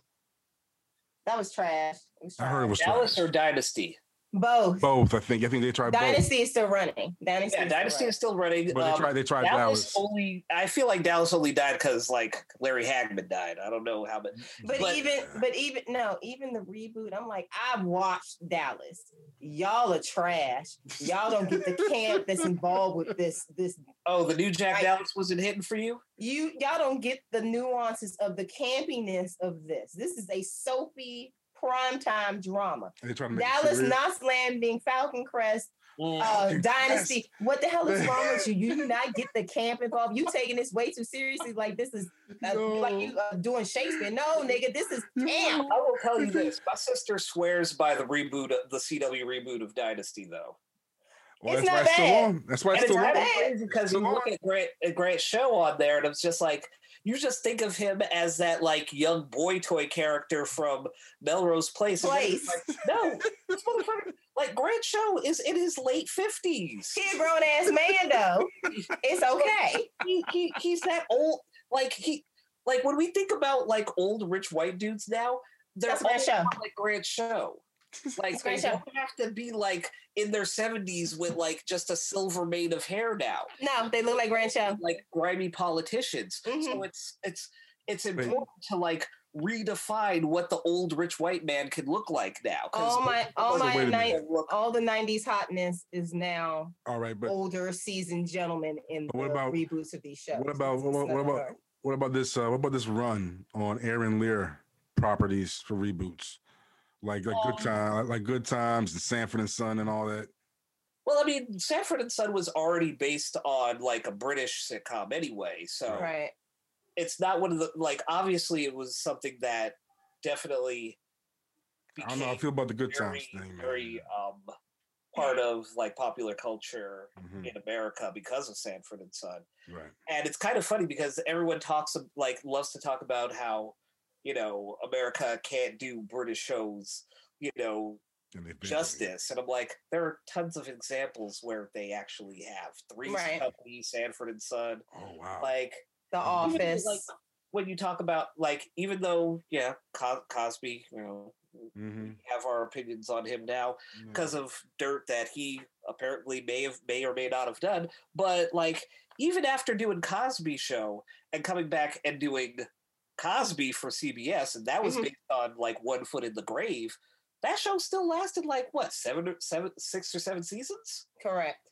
Like Correct. obviously, like yeah, his name probably helped to get people to stick with it but Mhm. at the same time there was people who did legitimately enjoy that show so right. yeah we yeah obviously we have a lot of times where we fuck up british shit Oh God, yes. Oh God, yes. but Um, coupling. You're going to be that person that says don't try to adapt british shit Coupling was a disaster. And Coupling is one of my favorite British little short shows, which I was highly upset how that ended. I was like, I hate when British shows do that, but I'm used to it now. Mhm. But we tried to redo it here. I was like, the jokes don't land, honey. You y'all don't have the same rhythm, and the accents make the jokes. You Mhm. can't. But then you have something like The Office, which translated very well for people. They took I it watched it. than even the original did. I wasn't a huge fan of The Office. I've seen enough of it, and I was like, I, I, I like cringy comedy to a point, but then if I want to punch everybody in the scene, I don't want to watch it. So I just, I, I get it, but, uh, you know, we redo stuff very well. We just have to pick and choose what it is, and maybe pick something that not everybody has tried to do. Yeah, Don't like pick the, you, don't pick the super. Don't try and redo Miami Vice or Knight Rider. Just leave those alone. Don't re try try and redo Mash. Don't don't do that. I think the well, problem. there's- yeah, like redo. Mash would like obviously would work. Just Look, don't say. Look, somebody's probably thought of it. no, they have. They absolutely have. But Somebody I don't think it's going to get far. No, I hope not. Um, but like, like the show you mentioned, or Remington Steele hasn't been touched, which is a easy classic to translate into pro- in the current day. The only the only issue with like Remington Steele is that they've done too sexist? shows in that vein already. Oh, I was gonna. I thought you were gonna say it was too sexist. No, no, not. it- I, I don't care about that bullshit. that bovine fecal matter. Listen, um, no, I think it's just I like you. Again, you have like sort of like that, that- like when I was talking about uh, lower decks, where you Yeah. have that dynamic between these like this male character and this female character, Mhm. and you've already had that on so many other shows. I mean, Okay, like so now, Castle, for example, like yeah, okay. they, they've they've done that formula so many times that trying to do it with Remington Steele probably wouldn't work. They would have to change a lot to sort of make it something. Damn. Yeah.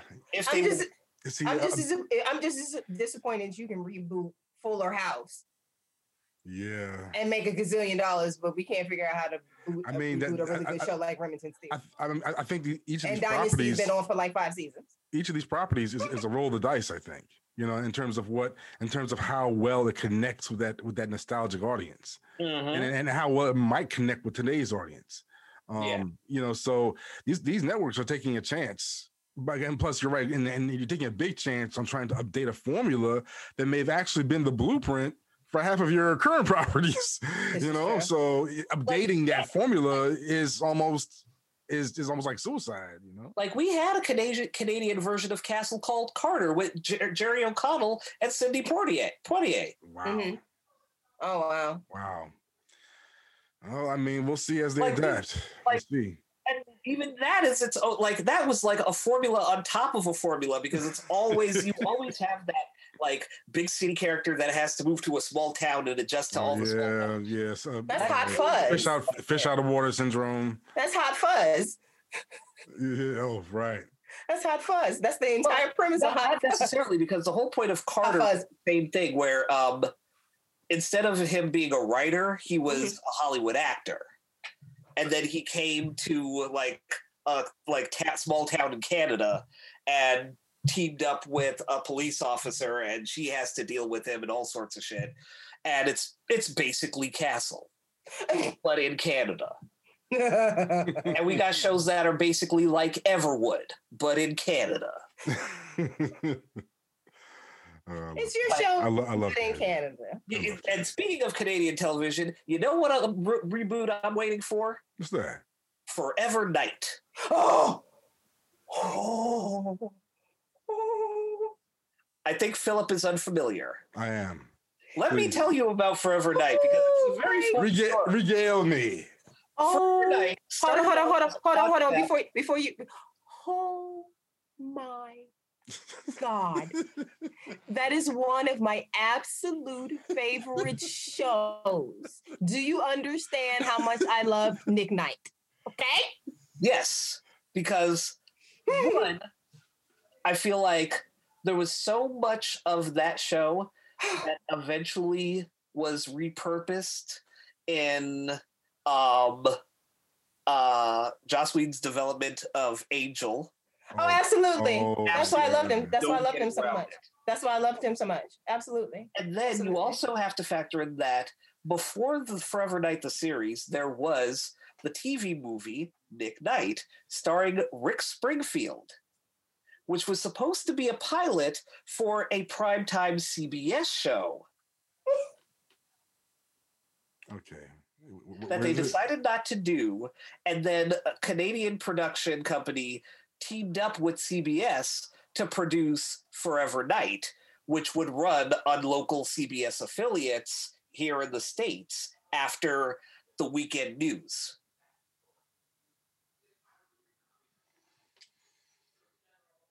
I'm so glad that Rick Springfield was not in that show. I am. Although I did love when he did Human Target.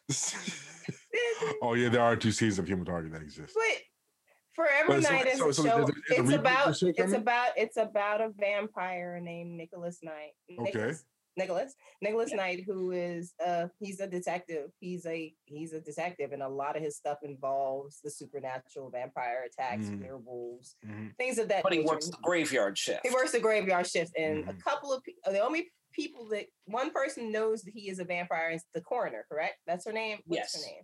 There's a whole love relationship there that we was itching for for the entire time the show was on. It's like, please just together, like He this, was thirsty for blood. She was thirsty for him. and it could have worked out perfectly fine. It was great. Um, and he works the graveyard shift, and his partner, who is uh, actually a good cop, he's kind of morally suspect, but he's still a good cop. Yeah. Um, and then him running from his past and his sire, Lacroix, who is a bastard of bastards Mm. and a sadist and a masochist. And what was old girl's name? Juliet? Yeah, Is it yeah. Juliet is his former lover who is just basically over a thousand century ain't let that shit go. So And her and Lacroix basically coming. Those two characters are basically Spike and Drusilla. Yep, that's it. They're spiking Drusilla from from Buffy the Vampire Dang, Slayer. Oh. It's But it's it, it's a, it's like but like, the- like Joss the monster- those creators money. the Wait, so monster of the week and his investigations, and a lot of it comes out to him trying to find his humanity and him trying to basically keep Lacroix out of exposing him because Lacroix is a bastard. And he like, I'll just tell people you're a fucking And- vampire. and this came from- I'm Lacroix has and a this came from Canada? Like like has a late night radio show where he just spends like every other episode taunting Nicholas. It's hilarious. Yeah, it's, it's What what network did this? What network, what network was this on? USA. USA? Is it on Mhm. still? No, this is No, in the this was from nineties. like uh, mid nineties. It's like I watched this in college. I watched this in college. I used And they're sit and they're rebooting this right now. No, I'm I saying hope- if there's I something hope- that they should, Oh, you hope they reboot something they should reboot. I don't know if you can fill those shoes. Man, I, I to like, get that dynamic of that group of people, aside from Joss doing it with Buffy, and you can't you I don't know if you can recreate. Well, recreate Well, the that. great thing about Canadian television is that everybody works with everybody. Hmm. Mhm. Oh. Like Tim Rozon from uh from uh Wynonna Earp Mhm. has been on like half a dozen uh Canadian television shows with them. like that's the thing like everybody works with everybody and someone from Degrassi is going to show up at one point or the other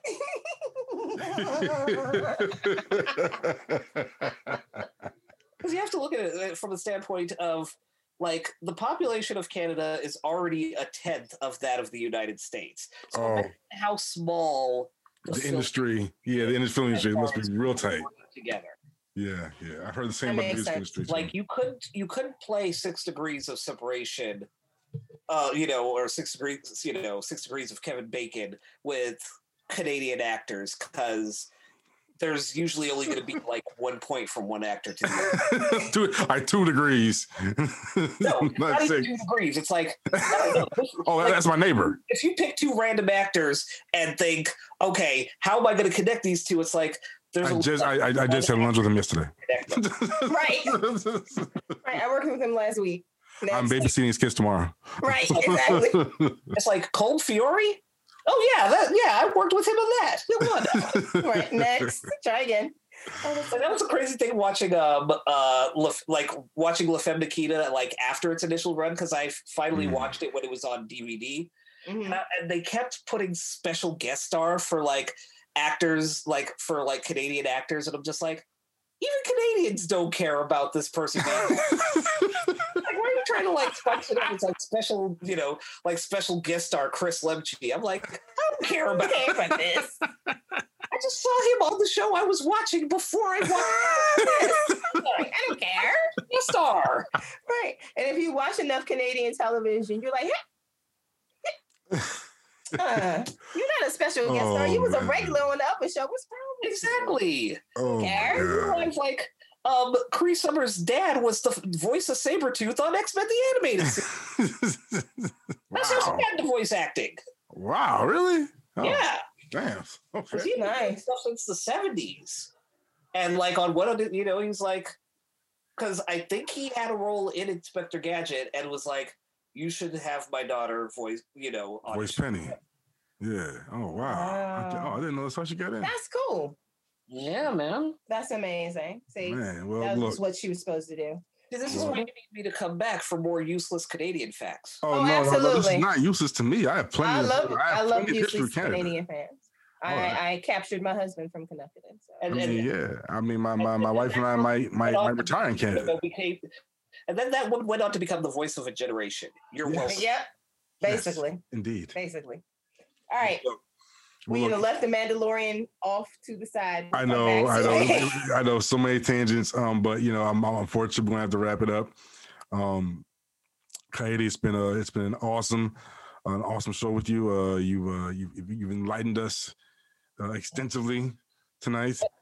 Thank you for having me, guys. Like this is, you know, been great. I'm happy to have been able to offer my voice to the conversations that you guys are having, and I love what you guys are doing. So to be a part of it, just for you know, if only for just this episode, um, was meant a lot to me, and I know that like, you know, Sharon was talking about, you know, or was that was that you talking about your son or no? Oh think no, no, no, son, no, no. Say, say you has a son. I don't have any kids. yeah yeah he was telling me about like you know his son watching my videos and everything and just feeling like damn i'm like touching hearts and minds Like, Man, look, look, brother, please talk about your show again uh, because Right, uh, yeah, you are you are, you are, you are putting in good Look. work.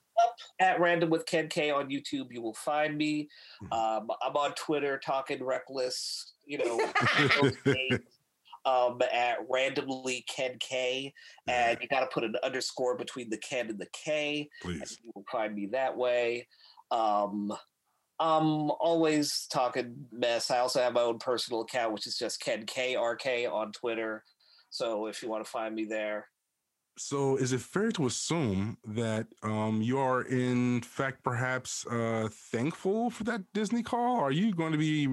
Is casting the net going to be going crazy with all these shows? I mean, maybe it depends. it, it, it depends on like my um my co-host. If she wants, to, if she's down Right. to do, then we'll see. But I know we're probably gonna do Wonder Woman eighty four when that comes out. Right, right. Um, and and all these major yeah, all these blockbusters on HBO Max. Yeah, we, we probably might be hitting them up because that'll be like that's the thing because I started casting the net three years ago with the goal of just focusing on like streaming content as Yeah. far as movies were concerned. Exactly, exactly. And I like looked and I didn't see anyone else doing that. Yeah, Right. and that's that's why I noticed about your show right away. You your focus is awesome. So I'm just looking at it from a standpoint of, oh, I'm ahead of the curve on y'all niggas. how I be.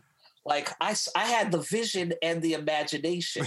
That's what I'm. That's what I'm tell, trying to tell y'all people. And y'all, y'all have been sleeping on me. Oh, no, don't no, do not, Not, sleep. not, not y'all. Not, not, not y'all. I'm talking about people just in general. Of course. I feel like I've been giving y'all some good, good, and y'all still are slow to like pick up. and I need that to not be a thing in 2021. Yeah, I've been No doubt. slacking off the couple last couple of months. I will Right. admit, like you know, you know, quar- quarantine and lockdown, COVID, and everything finally got to me where I didn't feel like doing shit, and I Really? need to get out of that funk I feel you, man. and I need to like get back to my consistency because I had like two and a half years where I did not miss a Friday. I Right. remember, man. I remember, man. Every for every movie, man. Everything. I remember. So I need. I, I need I'm looking forward to what you have in mind from Wonder Woman, and for all these uh these movies coming out. I definitely look forward to your uh, to to your take on all this stuff, especially since you're probably going to watch it from your home versus a nice IMAX theater. Mhm. Mhm. And I'll I, mean, have my I, I, I do, I do, I, you know, because uh, It'd I, remember- nice. I, I've seen some reviewers who have, you know, felt like they've adapted, you know, to the medium of watching this quality of film so right away. And and but some guys have been nitpicky about it, you know, about nitpicky about being in a theater and not review. I, I won't review. I won't review this film until I'm in the theater. Uh, do you feel the same way? I'm sorry to extend this, but I had to wonder. I don't. as long as you see it. You give if you're giving me the product, however you're giving me the Mhm. product, I'm gonna take it and I'm gonna inject that into my veins. Gotcha. You know, Gotcha. Like all y'all want to talk about the theater experience, which is I mean, important and it's valuable and it's definitely something that IMAX you sound know, and all that. Something that if we can preserve, I'm all here for it. But at Mhm. the same time, the other side of this the theater experience is let people who don't know how to shut the fuck up in movies, people who bring their, you know, grimy ass kids to like R-rated movies where there might be like, you know, dismemberments and titties undulating in slow motion. I'm like, I still remember when I went to see 300 and I had to sit next to like a couple that had their three-year-old who was crying to like be put on like either of their laps throughout the entire movie, and I'm like, motherfuckers. This is like 90% of this movie is 90% of this movie is motherfuckers getting maimed and dismembered. 5% is titties undulating in slow motion, and the other 5% is just like Shiara Squirrel put on the pay on the on the on the movie screen. Leave your kid at home, stay home with your kid, wait till that's on Blu-ray, stay out of the fucking theater. Well, I mean, it's been awesome, man. Um, I, we and I look forward to. uh I definitely look forward to uh, to, doing, to, to doing some more episodes with you in the future. Absolutely. You must come back. This was Yeah, fun. you must oh, come back. thank you. I, You I, come I back. know, really, I appreciate that. That means a lot to me. Thank you very Yeah. much. Well, all right, everybody.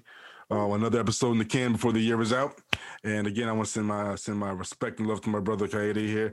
Um, we uh, we had a great time, and uh, you know we tried to we tried to digest you know all that madness from that call. Uh, from that investor call, I really hope the the, the the the the venture capital group I'm a part of never puts me through a call like that. Uh. Thank the social media Come. manager who was Come show us all your stuff. Time. yes, social media manager, please uh, be, uh, run down run down the housekeeping for everybody so they can stay in And touch I with us hope, over the break. I hope that person like just rolled them a fatty at the end of that day. got Uh-uh. them like you know just, just- a Hennessy See, see, I, I, just chilled. I just do not want to be the intern of the writers' room for, I don't know, Range of the Republic, because you know what, you're gonna have to uh, see the actor from Ahsoka, and then you have to bring this script over to this guy over in uh Marvel because the PA is doing something with eh, with Ant Man, and no, I, I I don't want to be the intern. For for for for, for yo I, yo you will age like 10 years trying to manage. Oh my god I- it would be a nightmare. Anyway guys please stay strong stay safe stay blurred peace. Peace. Later. All right thanks again man i'm uh, i'm gonna send you a link and uh probably a little email with some details um but if you can uh send me a quick message by facebook with all of your um all of your websites your social media tags everything uh, so Will i can put that in the post Gotcha. All right. Thank you again. Thanks guys y'all take care. Merry care Christmas. Merry Christmas. Yeah, Happy New Year, y'all. All right. Bye. Peace.